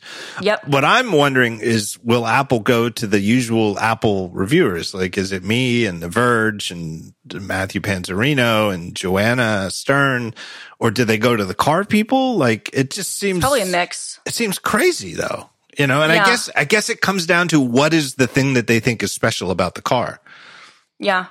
And it probably, I mean, like they would probably go to The Verge. The Verge has a transportation editor. Right. Uh, it, it, you know, Neil would probably want to review it himself, but you know, I mean, they would probably go there. The Wall Street Journal would get one, whether Right. you know Joanna or their car reviewer would be up to them. Uh, you and Panzarino, it- I guess it depends on if they see you as car enthusiasts and, and influencers or not, right? Like, it's just a crazy thing to, for me to review like i oh, I agree. Well, okay, but like, but for instance, Marques, Marques Brownlee would oh get one. definitely yeah like like he would be number one and i actually think that that would probably be you'd see more of that type of things i think that if it were me if i were apple and i were trying to you know seed review units for this mythical apple car i would be going after the big tech youtubers who we all know have teslas and get them on board honestly. I don't know. It's it's just a fascinating personal aspect to it. And it's like and how how do i send it back? How do i get yeah it? how, how do you send it back? How, how, how do you give it back to them? No totally. I mean Right. yeah um yeah. I mean and, and i say this as somebody who i more than one occasion actually had you know companies want me to do potentially car reviews and i'm like i don't have a license. I can connect to someone else you know? Like oh come on but you you can i'm like nope. Don't want to even if i did would genuinely have no interest because like you i have i live in fear of like getting in a car accident. And to me, the only thing that would be more nightmare inducing than getting in a normal car accident would be getting in a car accident with hundred thousand dollar review car from know, Apple. Right. Like that would genuinely be like that would keep me up at night, like one hundred percent. Like that would be enough of a panic inducement. I wouldn't even be able to enjoy it because I'd be so freaked out about like what happens if I wreck this car. Like, yeah. I don't know. My guess is the way they would do it is that there would be a, a limited number of reviews, just for you know, for the obvious Absolutely. reason, and that they would deliver them. You know, like ding dong, they'd show up at the, you know, where, where, you know, what's your address? As somebody would show up, the car is there, mm-hmm. and you know, with with a, a colleague in another car to take the person who brought it home, and then like you know, two weeks later, we're gonna come and we'll pick it up yeah. Yeah. As I guess was what they would do. I don't know. Yeah, but. I think that's what they would do. And they would probably, you know, um, prioritize people who either live places that have charging stations. Like in my apartment building, um, we have a couple of EV um, uh, chargers. Um, that, that people can use or whatever. So they would prioritize like people who either live near one that they can go to to top up or, or have their own garage where they can retrofit, you know, or have an adapter or whatever to use their their main, you know, like power outlet to charge the to charge the thing. Yeah. And you know, and it, typically it doesn't really make a big difference that I'm in Philadelphia, which isn't really, you know, a hub for Apple, but I'm close to New York. But again, shipping anything else Apple has ever made is not that big a deal because it can always just come FedEx.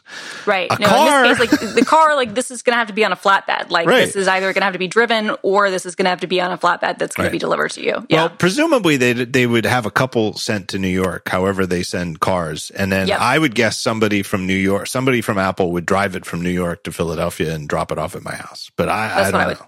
I mean, that's what I would assume. Either that, or they would have some sort of place where you would go to pick it up. Right. But like, what would they do if I lived in uh, what's like Nebraska? I probably wouldn't get one. You probably guess. wouldn't get one. Like you would need to be somebody who'd be super high on right. their list for you to get one. Right. Or else I'd have to agree to like spend a week in California and get a hotel and, you know, drive There you go. The that that would be it. Yeah. I mean, right. it, it, I'm trying to think like the, the car press is kind of distributed, but you do have a lot of people in Detroit. You do have people right. in New York, obviously, people in California. Um, and uh, and they they get their cars um, there. But I think for people who would be in other places who would want it, yeah, you need to either make your own arrangements um, or um, be somebody who would be deemed so important to review this that they would be willing to, you know, go through the extra but uh, it, stuff. It really just it brings to mind. I mean, I've I've thought about this. It just brings to mind what a preposterous thing to own a car is. Like we just in America, we just have this car culture, and I mean, this just, is this is my point. Thank right. you. I, I I live with someone who loves cars, and I don't get it, and so I, I think that this underscores my whole like question. It's like, why are you wanting to get into this space? Because it is a preposterous notion that you're spending as much as you know you could on a house for a depreciating asset. Well, and it's again, it's not like watches where you buy a ten thousand dollar Rolex and you could sell it for twenty thousand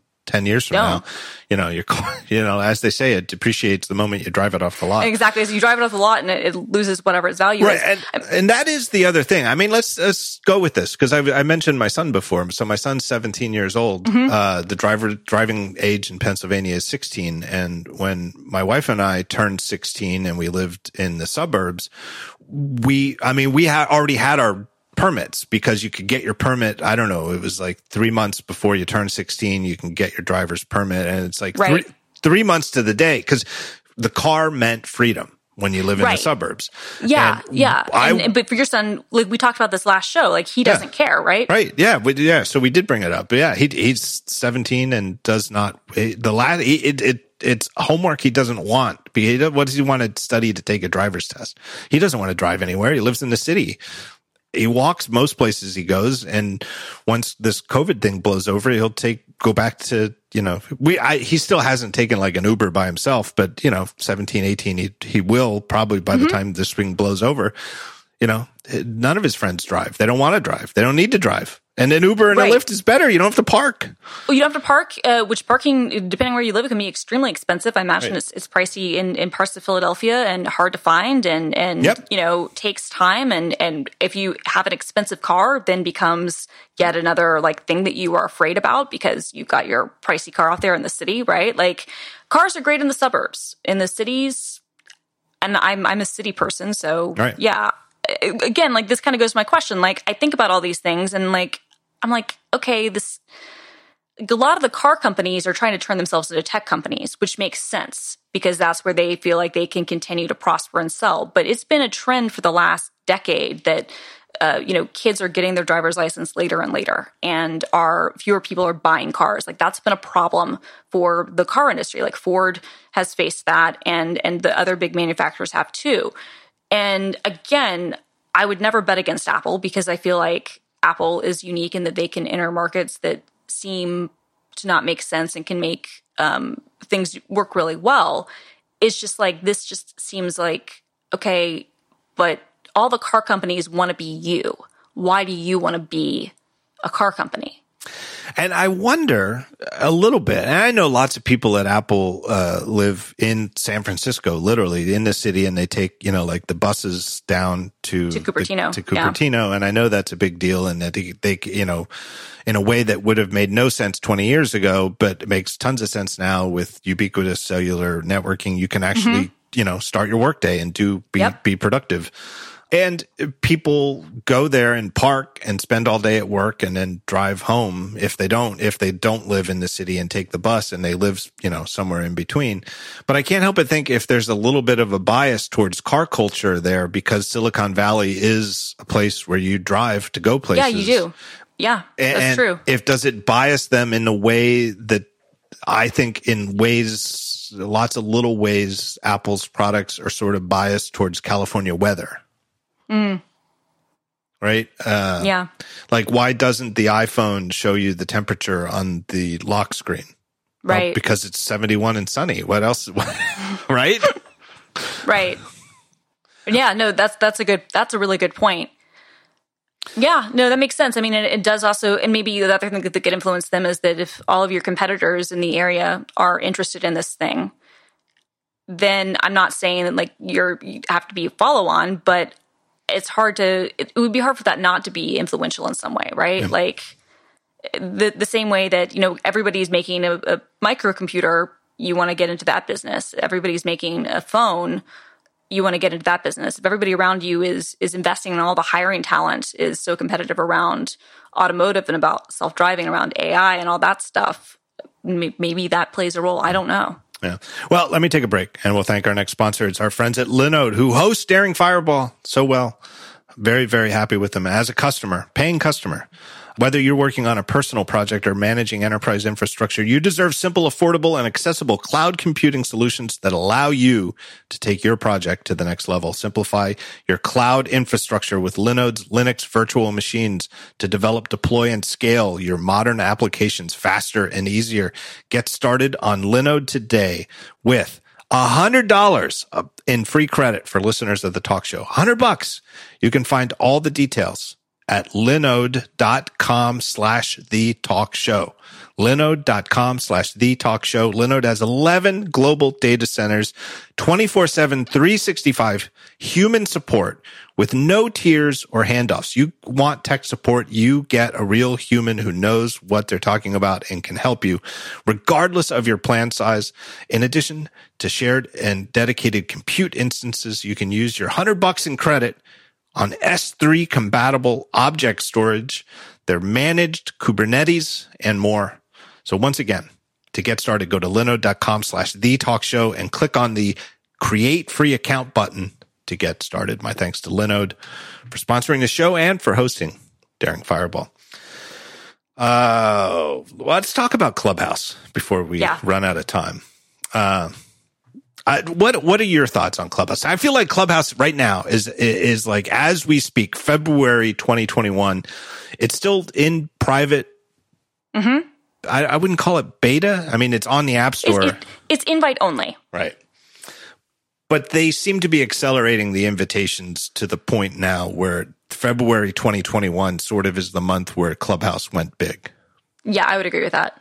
I mean, I would say maybe maybe January. Um, no, I yeah, I'm trying to think when when was Elon on? When when did he do Yeah. the the game stonk thing? That was like that was its you know Oprah joins Twitter moment. Yeah, 2021 to date, January to February. And I'm Yeah. sure, you know, in hindsight, you know, there'll be even more people in March and more people in April, but it's getting big. A, can you describe what Clubhouse is? and B, Yeah. tell me your thoughts about it. Okay, uh, I'm gonna find something that I sent. Let me find my my tweet that I, I sent about it because Steven Sinofsky was annoyed with me, but I stand by it. Um, okay, this was what someone asked me uh, uh, like two weeks ago. It says, "What does one do with Clubhouse?" And then I wrote. Waste time not working by listening to other people not working, talking about stuff they claim to be experts in, but really aren't, while hoping for celebrities to show up. Oh, that's pretty, that's pretty tart, but But I don't disagree but- with it. Okay, and I say this as someone who I've spent a lot of time on Clubhouse. I've hosted shows on Clubhouse when that was still a beta feature. I think I joined in April. I'm I'm not above this like at all. I'm just saying like when I use it, it is usually because it's either the end of the day um, and there I see one of the many notifications come in that you know somebody are on and something interesting is going on, or I'm like you know kind of trying to avoid doing actual work, and so I tune in in the afternoon and then listen to other people you know who are often doing the same thing, and then there is that bit of like oh, and maybe someone famous will you know pop in. I don't know. I'm, I'm being totally honest. Like for me, that that is kind of the appeal. That's not to say that I don't think there. I think that you can have some real substantive and interesting conversations, and and there are some really interesting ways it can be used. And the way that its interest graph is both connected but disconnected from Twitter, I think, is interesting.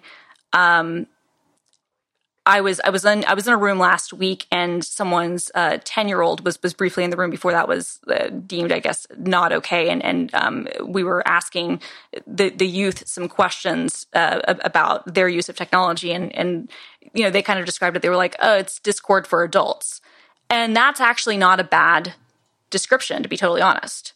Like. It, it's you know kind of Discord's audio groups, but you know audio uh, channels for adults. That's that's not a completely terrible analogy. Uh, I I'm trying to still wrap my head around it. I think they're on. I, I do think they're onto something. Oh, totally.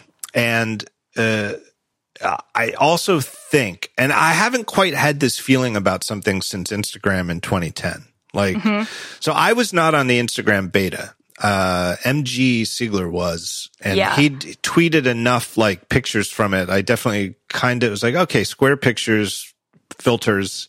Yep. Uh, and then I, I was just saying on my other podcast, Dithering with Ben Thompson, I think the episode that aired this morning, that I remember where I was when I realized Instagram was out of beta and I could sign up. I was with my family down in Disney World and I was on a bus going from, uh, I think I even remember which park we were going to. We are going from our hotel to the Disney Studios park on the, the little Disney transportation bus. And I was like, oh, it's out of beta. Quick, get Gruber. Oh, it's still available. Got it.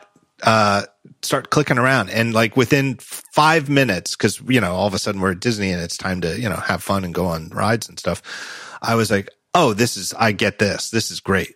You know, Yep. and now that is the original Instagram where it was just you post pictures and you see pictures from the people you follow and you can Yep. comment on the pictures. Um, and you can apply these filters that re- you know at the time was a great feature because cell phone cam cell phone cameras were still so crappy. The It filters really added. It was perfect. And Right. in in hipster, um, what was it? Hipstagram or no? Hipstamatic. Hipstamatic. Hipstamatic. It was was awesome. So it like fit with that whole aesthetic that was happening at the time, but it made it easy to to apply. Like they they didn't take as long as you know some of the other filter apps did, and it it really made your photos look better and and added.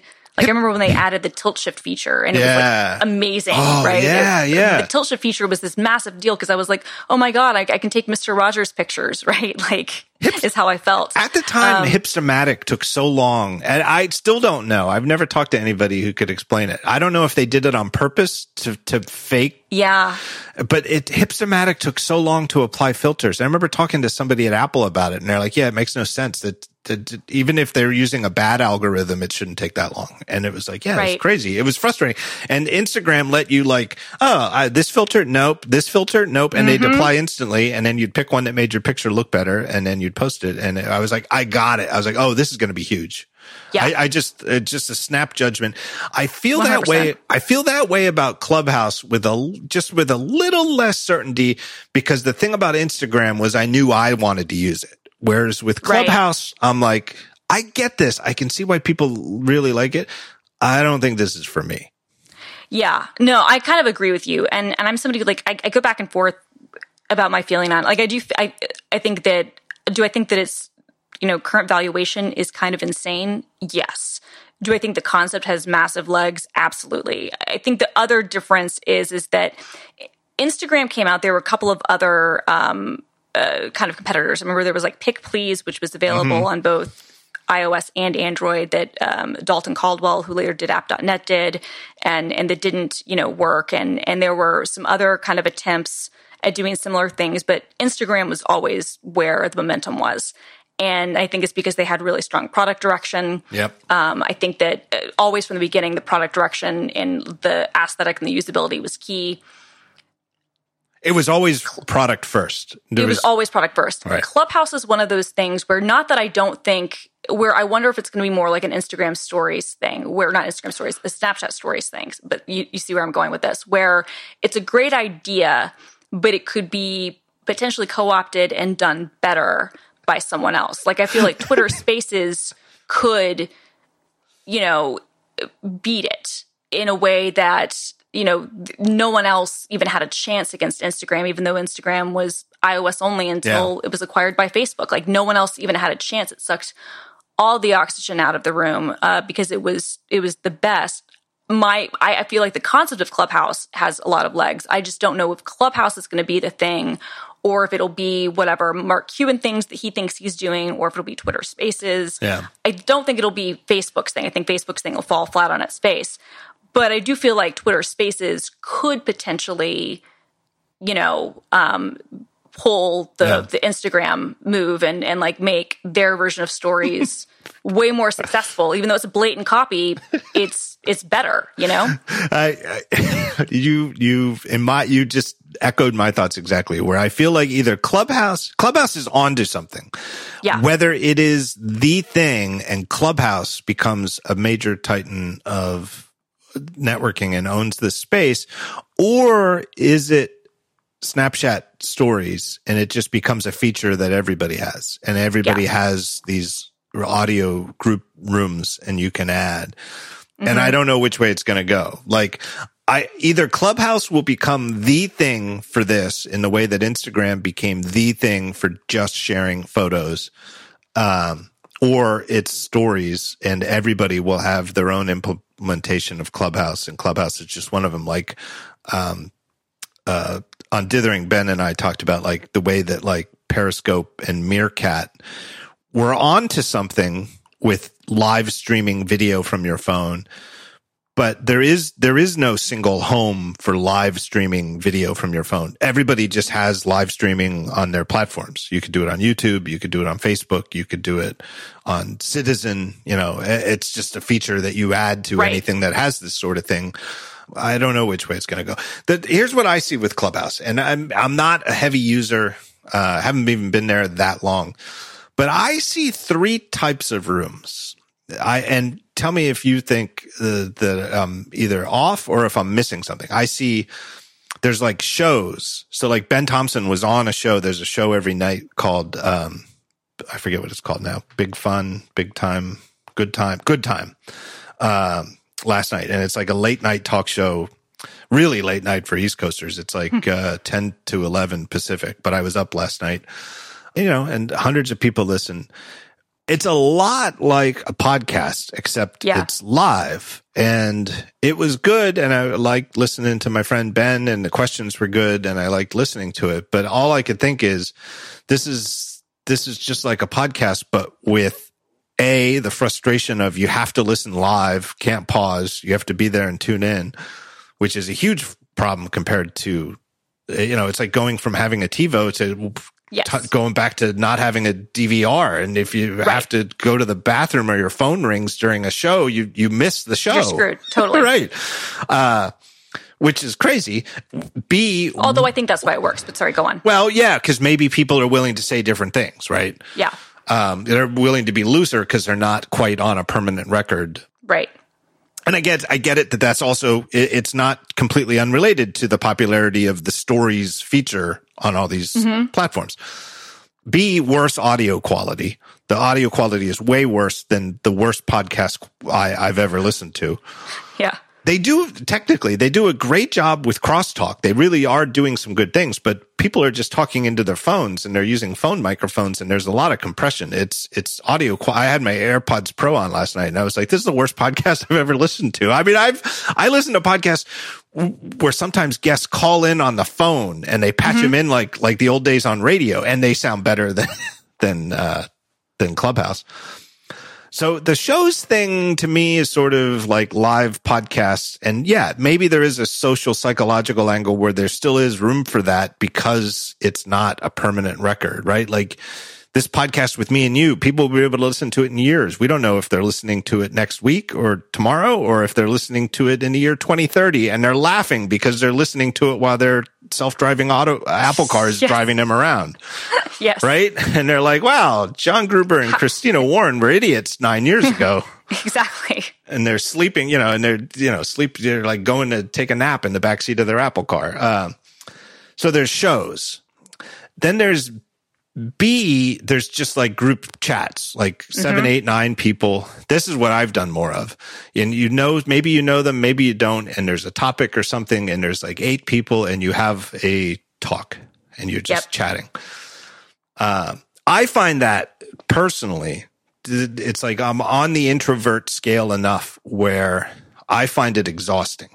And in a way, but I understand that there are other personality types who crave social interaction and they might, they find it energizing and they love it. And 2020 is a great year to launch something like that 100%. because people who crave social interaction um, have no way to fulfill that. It's great, but that's definitely not for me. You know, like, do you like talking to new people when you go to a party, or do you like talking to your friends? I like t- talking to my friends Right. because I find it exhausting. I mean, that's like sort of the definition of an introvert. Uh, but then in the middle, the ones that I find the most interesting are the ones that are sort of like a panel discussion at a conference. And it's different than a, a, a podcast because the audience members can participate yes. right? So you get John Gruber and Christina Warren to talk uh, Apple Car on Clubhouse, and we could have a couple hundred people show up, and we can pick one at a time through the app to invite people to ask us questions about what you and I think about Apple Car. And then at, for that time, it's me and you and our invited guests from the audience are now the speakers. Everybody else is listening and they can ask us questions that maybe we, you and I didn't think about and we can answer them. And then after we talk about it, pick somebody else who has their hand up. There's like a hand raise feature. Now that to me is, ooh, that's new. Yeah, no, I agree. I actually, I totally agree with your your three categories. Um, and my experience, especially early on, has was mostly with that third category. And I agree with you. I think that's the power because I think that the first two, the first one especially, I don't really see a whole lot there. I think at that point you're you're audio twitch, right? Like Right. I don't know if the platform really lends itself to anything. I think the second one is interesting and it can be fun. And I'm somebody who is an extrovert and doesn't mind talking to new people, but it can still be one of those things where, you know, it's going to be kind of dependent on what people you can gather together. And, and it, I don't remember party lines, but I, I, I think that that was like a thing. Like that was, that's kind of what that seems like, right? I, I remember they existed, but it was also, again, I don't even think I considered myself an introvert at the time. I think when I was younger, I, I attributed introvert to shy and I'm not shy, obviously. I Right. mean, I, I, I do a podcast, but I do find it exhausting to talk to new people. I just, Well, it can be. Totally. Whereas I think the third thing, and this is what I think is powerful, is A, as you said, the fact that you can bring in other people. But also you add this this element because I do think the ephemerality is is key to this. I think the fact that you can't listen again, you have to be tuned in live, you have to be participating, does add something to the experience. And not only can you bring in listeners, but say we were talking about Apple Car, and like this would never happen, but like let's just say and then some listener came in, and it turns out like it was Bob Mansfield. and Bob Mansfield is a listener, and now we can bring him in right. and he can talk and he can tell us all the ways that we're wrong. And that specific example won't happen. But there have been examples, and there have been rooms I've been in, especially like when it was first kind of starting, um, uh, you know, like like in April or so when I was when I was on it a lot more. Um, ironically, you know, when there were fewer people on it, where you would see those sorts of situations happen. And, I've seen that happen time and time again where you have people who are brought in who might have a different perspective or again this is where i get into like the the celebrity angle where you have somebody who like has something to add to it that's a really interesting context who you might even be talking about or might even be talking around and they can share actual insights and give actual information in a way that you wouldn't be able to get through a show, right? Because that's that's scripted and that's planned and that has like a, a performative and kind of PR feel to do it. And that you're not going to get with just a, a random chat of strangers, but instead you're having a conversation around a certain topic with a certain set of people and you all of a sudden have somebody in your audience who's really interesting that you would really love to hear from and you can pull them up. And I can't think of any other place where we would have that way to have kind of that that that two-way dialogue where right. you could bring somebody in and i do feel like that has a ton of potential yeah and it seems like if it, like i said like let's just say it's me and you we're doing a panel discussion on apple car conjecture and people can just jump in and we see who has their hand up. And if you recognize, holy shit, it's Bob Mansfield or, you know, right. or, or, you know, somebody else who you just know has car experience, you know, you know, it's the, the, the CEO of Volkswagen, you know. Yep. Oh, well, you know, of course you're, you know, you're going to jump that person to the front to see, you know, what's their question and, and get their, their feedback. And yeah, that happens. And, and my thinking about this is I, and I've, you know, I've sort of gotten away from speaking at conferences again, COVID aside. Right. just because I find it to be a huge time sink. And I just have sort of reevaluated whether it's, you know, I'm not going to say I'm never going to do it again. I probably will. And uh, if anything, post COVID, it's like, oh my God, let me do everything I haven't done in the last couple right. of years. Like, um, but I've, you know, back when I used to go to South by Southwest, I did panel discussions and I mm-hmm. always felt like it was a bit of a cheat you know, because it's so much like you don't do any preparation. You just, you know, pick a topic, you show up, totally. You show up and you try to entertain people. And hopefully, I always thought eh, I'm better at it maybe than some people because I don't phone it in. I'm every moment I've ever been on a panel in front of an audience, no matter how small, like maybe it was 30 people because it was the first time I was at South by Southwest, but I was desperately aware, like, I, I, you know, you've paid a lot of money to come to this conference and you're giving me an hour of your time and there's all these other panels you could have been to. Let mm-hmm. me try to be as interesting and, and aware of your time as possible. But still, it's nowhere near uh, the value that I think I deliver when I give a prepared talk that I've sweated over for weeks and prepare slides or, and, and rehearsed. And, you know, it, a talk is such an easier way to, to do uh, to get a, a speaker badge than to prepare a talk. a, a, panel, I mean, is easier than doing a talk. Just uh, orders of mag- several orders of magnitude, in my personal opinion. And it's not great. It's it's like the best panels you've ever heard are not that great. And when there is a question and answer period, it usually is awkward. Uh, often gets hijacked by somebody who just wants to ramble for five right. minutes and uh, whereas with clubhouse this panel idea is suited to it right like the idea of a panel discussion is way better suited to clubhouse than a conference because it is just audio. There's no reason to be in the room together. You know, you're not really getting that much out of it. And when you do do the Q and A type thing and just pull someone out of the audience, they become a full peer to the speaker. They're not out there in the audience on the weirdo yep. mic that got passed around like Phil Donahue. They're, they get put up in the top of the little window in the, in the, in the iPhone and now they're on stage.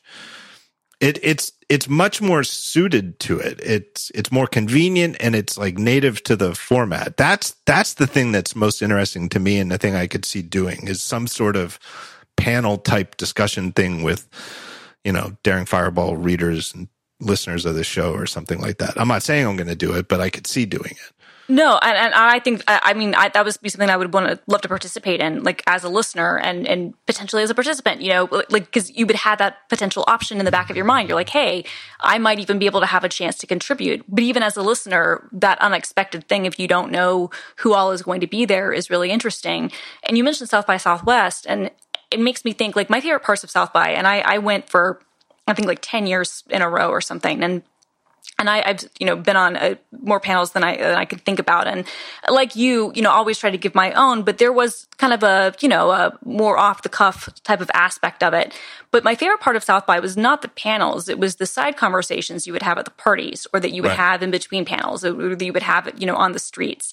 And it would be those times when, you know, you're, this is the same goes for like Macworld or something like that back in the day or WWDC. It's those hallway conversations where you have this collection of people. XOXO is actually a perfect example. Like you have this mm. collection of people where you might not ever be in that same group together, but you, you have enough common connections where it doesn't just feel like it's strangers. And you can have these really interesting discussions that you wouldn't expect to have and maybe you couldn't have naturally in any other way. You know, um, I remember I was at a conference once, and I don't remember which one it was, and I remember that that Twitter had been hacked, and like celebrities had been hacked. I remember like Britney Spears' account had been hacked, and something else was going on. And I was talking to the guy who was at the time like the head of security at Twitter, and he was having a real rough day, and and we were kind of commiserating. and then like somebody um, uh, uh, uh came up. Um, I, I remember who it is, but I'm not going to out him because it was it was hilarious. But I'm not going to do that. And and not knowing who this guy was just starts. Can you believe that clusterfuck with Twitter and their security and all this and that? And and just starts going on and on. I was like, hey, this is this is John, you know, really who runs Twitter security. And, and, you know, the guy was super embarrassed, but it was a funny conversation. But it was one of those things where this news had just broken and I was ha- having this conversation and, and a very human conversation. It was, you know, good, you know, interaction with this guy who was having a pretty bad professional day and, and, um, it was not his fault, but it was, you know, stuff was, was happening or whatever. And, um, I'll just never forget that because it was like, that's one of those happenstance things that's kind of a magical experience, right? and this come this feels to me like the closest thing that we could do with technology that can capture yeah. those sorts of you know situations where you could have a gathering of people who might not ever normally be in the same space, but could contribute something to the conversation or could, you know, maybe make a gaffe and not realize it, you know, amongst themselves or whatever. And you can get something more out of it than just blathering. I don't know. uh, maybe. I don't know. Um, what do you think of what's, I, I like the aesthetic of Clubhouse. I like the, the look of the app. I think they're, you know, they've got like a nice little unique thing going. What what's the deal with the icon? Um, they update it with, um, I think it's it's a user, um, somebody from their community every release. I think that's what that is. And did they tell you who it is? I mean, it's, it's yeah, I, it used to be in the release notes. I don't know if it still is. It's such a weird to me. It's, it's so weird, but yet I dig it because it's so distinctive, right? It's like when you're like flipping through apps, it's like you can't miss Clubhouse. It's this black and white picture of a, of some dude with a hat. Yeah. Uh, I'm trying to think what else. What do you uh, what do you think they're going to do monetization wise? If, That's the interesting question. If anything, right. I mean, they might not even have to, right? I mean, the easiest thing to think about would be sponsored rooms. That's that's exactly. Uh, I was just talking to my pal Dave Wiskus about that. Like to me, that's the obvious route. Yeah, and maybe that's because that's what that's. I built my whole career on the sponsored model. Yeah, which I really do see as distinct from advertising. Right? I agree. Right? I agree. No, because you could have a, a sponsored room sponsored by so and so, that doesn't have to dictate that isn't an advertisement for that. No, I think sponsored rooms. I also feel like that could be an opportunity where if you did want to have a more formal panel setting or more formal conversation, and maybe if it's sponsored, like it's pinned at the top of a section, so it has better visibility. Like I, th- I think that's what they could do. Yeah. Either, either sponsor a room, sponsor a section, have something pinned so that it's it's easier to find. Because the thing that they're already kind of struggling with as it gets bigger and bigger is like discovery. And Yeah. and that's okay. But if to me that would be value. If you've got all these millions of users, if you're brand, like I would think that would be what you would want to try to like get across. What you always want and, and where the sponsored model works now is does the sponsored model get you to the valuation that they're that this as a Silicon No, Valley I mean- Marc Andreessen backed startup gets you to? That's the problem with that. That's the whole story of the last 15 years of the internet, right? Like It the is. sponsored model turned Daring Fireball into a really nice business for me. Yeah. But it is not a billion dollar business. No, Uh, right. It- and it- it, it can be never will be. and it never will be. Right. Well, it doesn't scale that way. Right. I, I don't know. I mean, you could. I mean, you look at Spotify and and you look at you know, arguably they've kind of done that um, a little bit. I mean, I think you could because I just don't think the regular advertising works um, no, I don't see how in, it in could. an audio setting. I don't think there's any way that it could work. I mean, you could do subscriptions. But that seems weird too. I don't know. I mean, look, I feel like the valuation is completely absurd, but I also feel like that the valuation is disconnected from reality. You know, it's it's its lead investors who are prominent users of the apps who, you know, the other VCs are fighting with. Like I, I kind of feel like the valuation is what the valuation is, but I don't put a whole lot of stock in that if that makes Right. any sense. Because to me, this the bigger question, and this is also why I think that Twitter could be really well poised for this, is that if this is something that Twitter could do really well, then this is a feature of Twitter that keeps people engaged with Twitter, but doesn't have to be a direct moneymaker for Twitter because they have their additional ad business and, and their additional revenue ways to make money. Right. The way my brain works is always, hey, that would be a nice, that would be a nice business. And it would be, you know, money for the creator and money for the company and happy users. And it's a virtuous circle. And that's the way my brain works. And my brain doesn't work with that's, that's a $500 billion company, right? Like I don't come up with ideas like that. But my thinking with the sponsorship thing is, hey, let's get a couple of nerds and they'll talk about the new iPhone and Mm-hmm. it could be sponsored by uh, a company that makes iPhone cases. Yep. And Yeah. you know, it's this room is sponsored by uh, what's like Spigen or you know whoever Mm-hmm. you know Otterbox or whoever, and they may sell uh, iPhone cases, and there it is, and you can you know there'd be a thing that you could tap to learn more about their cases, but otherwise. And, and whatever they pay, you know, it could go like 80, 20 or 90, 10 or probably not 70, 30, 70, 30. I think we all agree is sort of Right. exorbitant, but you know, 80 10 or, or 80 20 or 90 10 to the creator. And then there's 10 for Clubhouse and they make money and the creators make money and you can attract star talent to, uh, to host these rooms and bring people in. And that's nice. I do think there's probably a market too. Again, is it a multi-billion dollar idea? I don't think so, but I think it could be profitable. I think pro accounts always could be profitable. I always think back to Flickr where, Yeah. where they Flickr people when Flickr was a big deal, people paid for Flickr Pro so that I did. so that Yep. they could get the pro badge on their avatar because you looked a little bit like a simp without it. Totally, totally. When and also, you know, give you, you know, a, a unlimited, you know, more, you know, um, uploads or whatever. Right. And um, no, I mean, there there were good there were good things with that. Yeah, I think that sponsors could work. I think that paying creators could work. I have a feeling they would probably do the standard creator rate, which is usually like 50-50 or something for YouTube, but who knows? Um, I think the thing that they would need to be careful with on that is that if you Yeah, but wanna give- Substack's 90 10, you know, like no, it's all I, over the I, I get you. I, I, get you. I'm just, I'm just thinking more like, Yeah. like YouTube terms, right? Right. Like I'm thinking in those senses. And I think the fear with any of these things is like you want to get your high profile people and you want them to do shows, but you also, those people are increasingly looking for like what's the next big platform they can leverage and want to own their own brand and their own thing.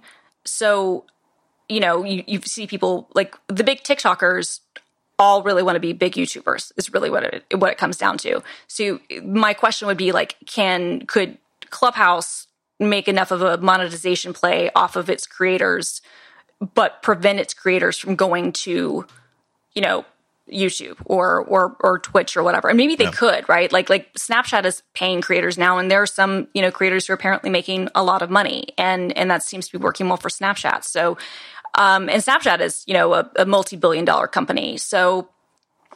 And and their model has largely been kind of in, in the, the, the sponsored thing, although they have, you know, some intermittent ads. I, I don't, you know, know how big of a part of their revenue that is. I feel like they, I think sponsored rooms you could probably do well. The, the only problem with that is that's obviously going to, for the biggest brands and the biggest rooms and the biggest things, it's going to emphasize like the most popular and the most populist yeah. types of conversations, uh, which kind of again like i don't know it, it, sort of shuts down some of the magic which are some of those more serendipitous things but maybe that doesn't matter. Maybe that's what you need.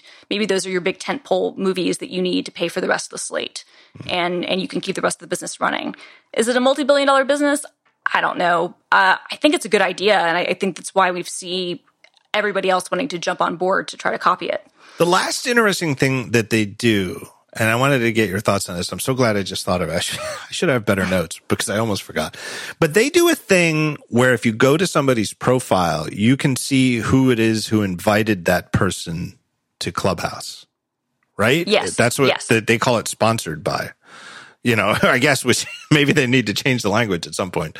But like if I got in by being, eh, I got invited from Dave Wiskus. So I think if you go to my profile, you'll see that it'll show you that it's invited by Dave. Yeah. Which I've thought of about for years as a way to grow a social network and mm-hmm. not have the problems that we've seen with trolls. Yeah. You know, that you know, you know we we they want it to be a big tent. They want it to be inviting. I think clearly they'd like to explode and become a major cultural force. Totally. But if you it gives accountability. Yeah that i don't so i'm thinking they never leave the invite only thing. I think that they're that they're, would be smart actually. Right. They stay invite only forever and they just increase the number of invitations to the existing uh, users yeah, no, actually, I like that idea. And what would be interesting about that, I mean, it reminds me, so, you know, I'm an old and I joined Facebook when it was college only. And it was that same thing. like you had to be, you had to be invited by another college kid. And this was like 2005. And, and, um, I don't remember, you know, who it was, but somebody was invited, you know, by their school and even how it spread school to school. Like yeah. that's how it happened. And, there were a number of us who were non hyperbolically sane, and, and I don't think we're wrong uh, obviously the business grew and got way bigger and, and that changed but it, facebook fundamentally changed when it became available to everyone. Right. And and when you didn't have to have that gatekeeping thing. And it's not so much and, and it got to the point like at first it was only select colleges but then it basically was anything. Like as long as you had an edu address or you could get someone to invite you then you could get in. But I do wonder, like, if they just increase the number of invites, but you have to find somebody, like, obviously there will be people who will be selling invites, and that's already happening, and, and will invite anybody. But the fact that you need someone's phone number beyond just their um, email to invite them is is one thing. The other thing, I think, yeah, showing who's invited people on the platform is one thing because that's a certain way in some respects to hold accountability. If you see that a whole bunch of spam accounts or a whole bunch of yeah. agitators have been have joined by one person, you can kick that person out. Right. You could uh, see the tree. You could see the tree of one hundred percent. You know. So I, maybe I shouldn't screw it. So okay, in the torrentine community, uh, like like like like like music torrent sites, which right. you select at private private torrent trackers. That is how it works. Is that if you get an invite from someone, it right. will show who invited you, and if you then have like somebody who abuses the system, usually what happens is that the person who invited the abuser gets kicked out, right. and that is a problem because you want to be able to get those you know unreleased you know um, copies of of whatever album you want because I don't it, think you're in you, trouble for this, Christina. Okay, well, I mean, I, I, don't care. Not that but you. I, not that I would personally ever download right. anything illegally off the internet. Right. Um, but yeah, you know, but but like I feel like there there is something to be said for that model, uh, yeah. and maybe it does stay invite only forever, and and that adds to the appeal. That does limit your growth which if you're wanting to be the next Instagram, maybe is a problem, but maybe that is also how you keep up the cachet. Because there's a certain thing now where everybody wants in, which does remind me of Instagram, although Instagram was never invite only, but it does remind me of like, you know, those other kind of invite only services. Yeah. And, yeah. and, and I think there's power to that. Yeah. Um, by the way, uh, about three minutes ago was the first time I believe in my life that I uh, knowingly used the word invite as a noun. I've been on team invitation stubbornly for a while, but uh, Merriam Webster, a friend of mine, Paul Kafasis, pointed out on Slack this week that when I objected to invite as a noun once again, uh, Merriam Webster's added a note to their dictionary. Is invite really a noun? Yes, this is from Merriam Webster. Some people feel strongly that the role of invite should be restricted to that of a verb, but the English language changes and grows according to its own peculiar whims and not those of people who write angry letters to dictionaries. the process whereby a word changes its part of speech is called functional shift. And there are tens of thousands of words which have done this. Some of them just bother people more than others. And invite, along with gift and friend, which have changed in the opposite direction is one that attracts considerable opprobrium.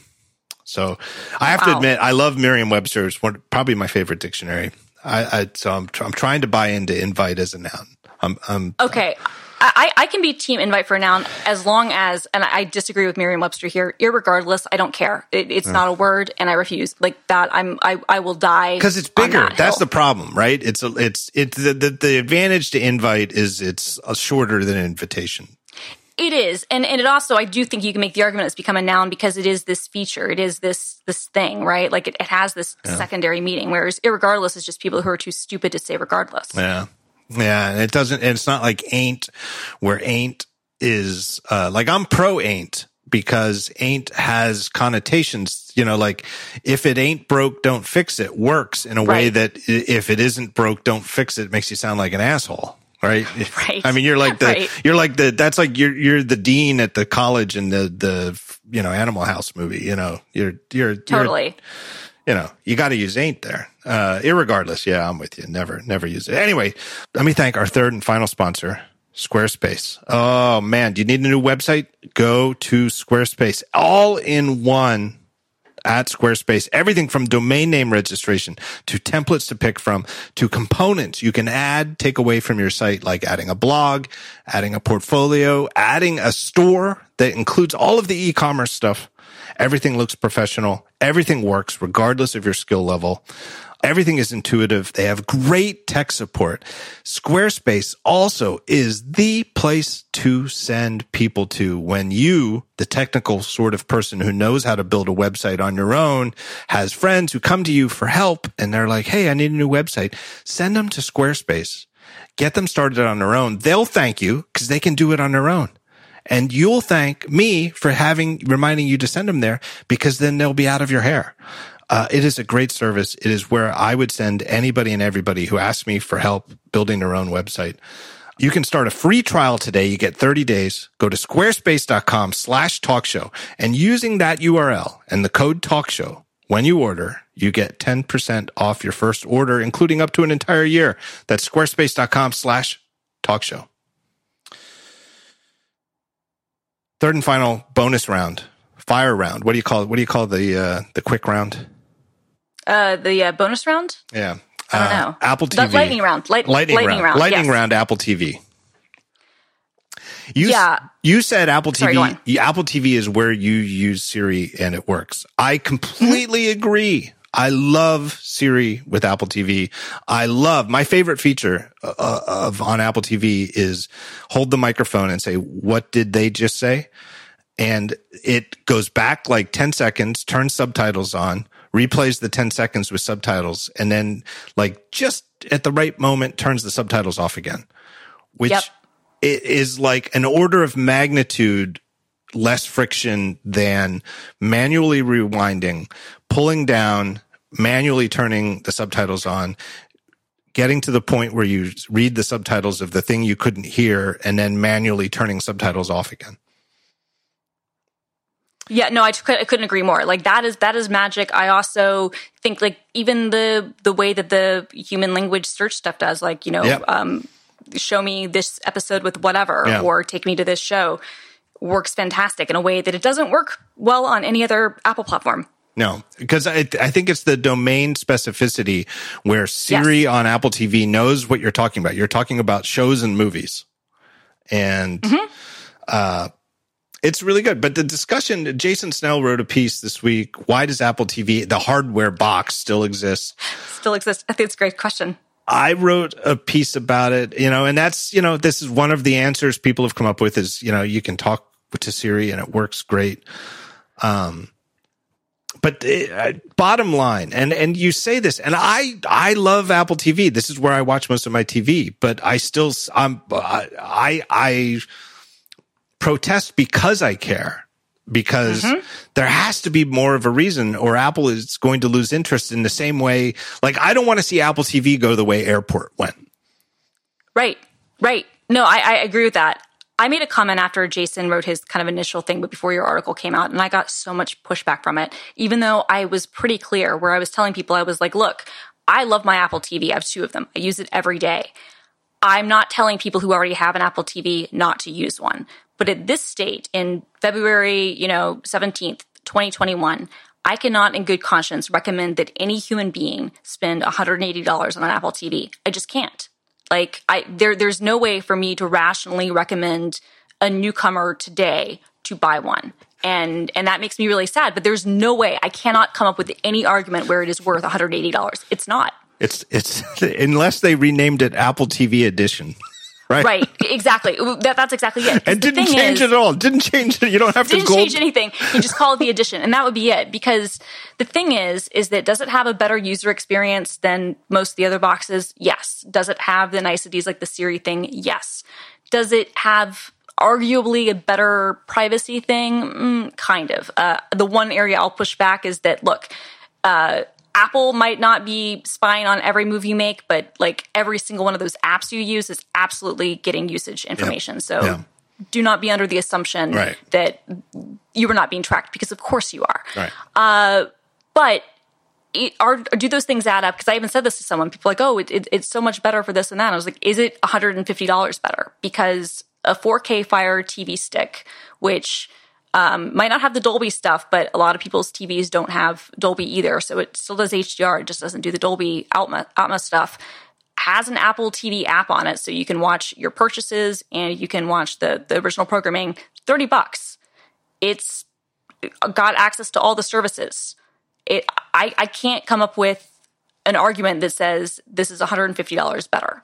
I just can't. Well, and the other thing too is it does seem if if it goes away, right? Like if if Apple TV just slowly fo- fades away and they never come out with a new version of the box, and a, you know, a, two years from now they just stop selling it, we'll all look back at it and say, yeah, I guess of course they were drifting away from it. That's why they added. TV, the Apple TV app to the TV Right. sets and to all these other boxes. Of course, yeah, we'll look back and say, yeah, of course that's what they were doing. Cause that's what it kind of looks like. It kind of looks Mm-hmm. like Apple is cannibalizing their own TV box sales Yeah. by saying, we'll, we'll just be a pure software service. We'll just be a pure software play. Yeah, At first, I thought that it was just um, a growth play for TV Plus. I was like, okay, they know that they can't have mass adoption if this isn't on Roku, if it, it isn't on Fire TV, if it isn't on TVs. Because if you really want to compete with like the Disney Pluses and the Netflixes of the world, or it, which they can't, but but let's say that you want to compete with the Peacocks, you know, and HBO Maxes of the world, then you need to be on all of these devices. So at first, that was my thought because they did a similar thing with with Apple Music, right? Like Apple Music is available on Android, but when they added AirPlay to the LG TVs and when they started adding that to more devices, that's when you go, okay. Because AirPlay had always been their specific standard. You have to buy an Apple product to get AirPlay. And it's one of those magical things. And, and Miracast and, and the other, you know, DLNA or MLNA, whatever uh, things just have never worked the same way so when they started doing that, that was when, plus the fact that you know it's it's now three and a half years old hardware wise, makes me go, hmm, yeah, like what are you doing here? Because your price is completely like it's not even in the same realm of like reality. Like you could cut it in half and it would still be overpriced, but you would have to literally like if you if you lower the price to hundred dollars, it would still be more expensive than the competition but you could maybe start to make like kind of a high end argument, but it would be hard. But that would be cutting a hundred dollars off the price. Like it's it's an insanely it's insanely priced right now. And I love the Apple TV. I would never tell anyone to buy one right now ever because I, you know you can get a TV with Apple TV built into it for not much more than an Apple TV. The only thing, and I this is what, what I mentioned was that you know the only sign in the last year or two, or at least since their initiative to put their TV app on other companies' TVs and set top boxes that makes you think they have any commitment to to their own platform is Apple Arcade. Yeah. Which yeah. is well, it but it's a mixed bag. So on the one hand, every single Apple Arcade game is it's a mandatory part of being an Apple Arcade game is you need to be on all of the platforms. You right. have to have an Apple TV app, which is a big commitment because there's an awful lot of games that the hardest platform to support is Apple TV because it's it's a weak GPU. Mm-hmm. It pushes 4K, right? Like you can't I, I, believe, and uh, uh, with uh, I believe that like you, if you have like a, a, performance sensitive game, you can't push 180 out of Apple. They they if you if you're playing on a 4K Apple 4K to a 4K TV, you need to push 4K, but you have to also get 30 frames per second at all times. And it's hard for some games. No, that is hard. I mean, look, the the next gen consoles, the PS5, the Xbox Series X, they don't do that. Right. Like they're optimized. Like they will go down to 1080p right. or 1440p. Like they don't do 4K right. at all times because it makes no sense to do that. And the games, if they're phone or iPad first, they're designed for touch. You're not playing yep. with touch. You're playing with the thing. And you've got the worst controller of all time. The, the worst. What, and again, let's just skip because we're in the bonus round, we're in the lightning round. We're, let's not even talk about the Apple TV remote as a remote for watching TV, like video. As a game controller, as a gaming controller, it is bad. it's like one of those jokes that, like the joke, like uh, the guy dies and goes to hell, and and yeah. the first thing he sees is there's a, just a complete replica blade of grass tree for tree of Augusta National Golf Course. And he says to the devil, my God, I love golf. This is unbelievable. And he says, here you go. And there's a brand new set of of ping golf clubs. And he goes, this is fantastic. I thought this was hell. And he goes, oh yeah, there's no golf balls. You know, it, that's like the Apple TV remote. It is like, oh yeah, here's this thing that can play games. And, you know, you have Apple Arcade, so you get all the games, quote unquote, for right. free. And here's your controller. Here you go. Here's your controller. Here's your controller that makes using one Joy-Con right. on the Nintendo Switch seem like using one, like seem like a revelation. It's, I mean, it's, it's, like trying to play basketball with uh, a wadded up newspaper as the ball. it's very strange, but they do, but they've, they've made all of these participants in Apple Arcade make the arcade games, which makes me think there's maybe a commitment or I don't I know. Don't know. I'm, I'm, I'm going to be honest. I don't, I mean, I don't know because A, I don't know if Apple Arcade is that successful. Uh, I, I, I'm not working on that assumption. Uh, I feel like people maybe are part of it because they feel like they want to be in the good graces of Apple, but uh, you know, I get it as part of Apple One because um, I I pay for the the thirty five dollars or, or whatever the the most expensive plan is, so I, I get it. I don't use it, and I play games. Um, so I don't know. Maybe it is something there, but I, I wouldn't use that as a sign that shows that they're that deeply committed to it, uh, because this is Apple. They right. have. I don't think they have any problem throwing their Apple TV developers under the bus and being like, "Yep, we're getting rid of this," and thanks for optimizing your game to to work with our shitty controller. Right. Like, I, I don't think that that would bother them at all. They're they're not good at breaking up with their products. They just sort of ghost them, right? Like yeah, they that's never, so true. Right? They just they that's sort of what they did with airport, right? It's totally what they did with airport. Uh, yeah, they totally just ghosted it until one day they were like, "Yeah, we're not going to do this anymore." Yeah. You know. And I, I, so I feel like there's three options. Either one, they're ghosting it and there's never going to be another Apple TV box. And at some point, they'll just say, "Oh yeah, we're not doing that anymore." Don't you have a TV that has Apple TV? And yeah, we'll they'll just like, stop selling it like they did with the iPods. They'll just quietly remove it from sale. B, they do have some sort of plan, and I, it has to be this year, right? I it don't know. I'm not saying it's like next month, but it's like it has to be a 2021 thing because the 4K one is so outdated and so expensive. Yeah. And they come out with a new thing and it's powerful and it, maybe it has a game controller or something or some sort of story. And, and there's something about it that is like different than just Apple 4K with an A14 instead Maybe of it's an A12. $120 instead of 180 I don't know. I don't know. I don't something or see they come out with a new one that is just the same thing but a new chip, which uh, to me is the least likely. Because it just makes no sense. And it also is expensive. They just come out with another $180 box that seems exorbitantly expensive and doesn't do anything else. And this is Right. just it. And for some reason, Apple thinks this is compelling. It, it's a very strange product.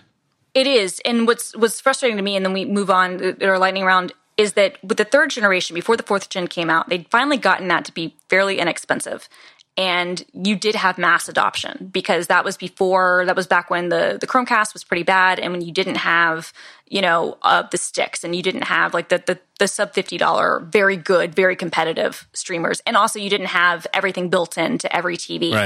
Um, so they were doing really well with the third gen TV, and then they they doubled the price essentially when the fourth gen came out. Right. And and they but they didn't they didn't continue to keep up, and and like the trends like even even if I think it's a superior experience, and I do, I've used all the other ones, and I can't like people because people ask me for advice what thing to buy.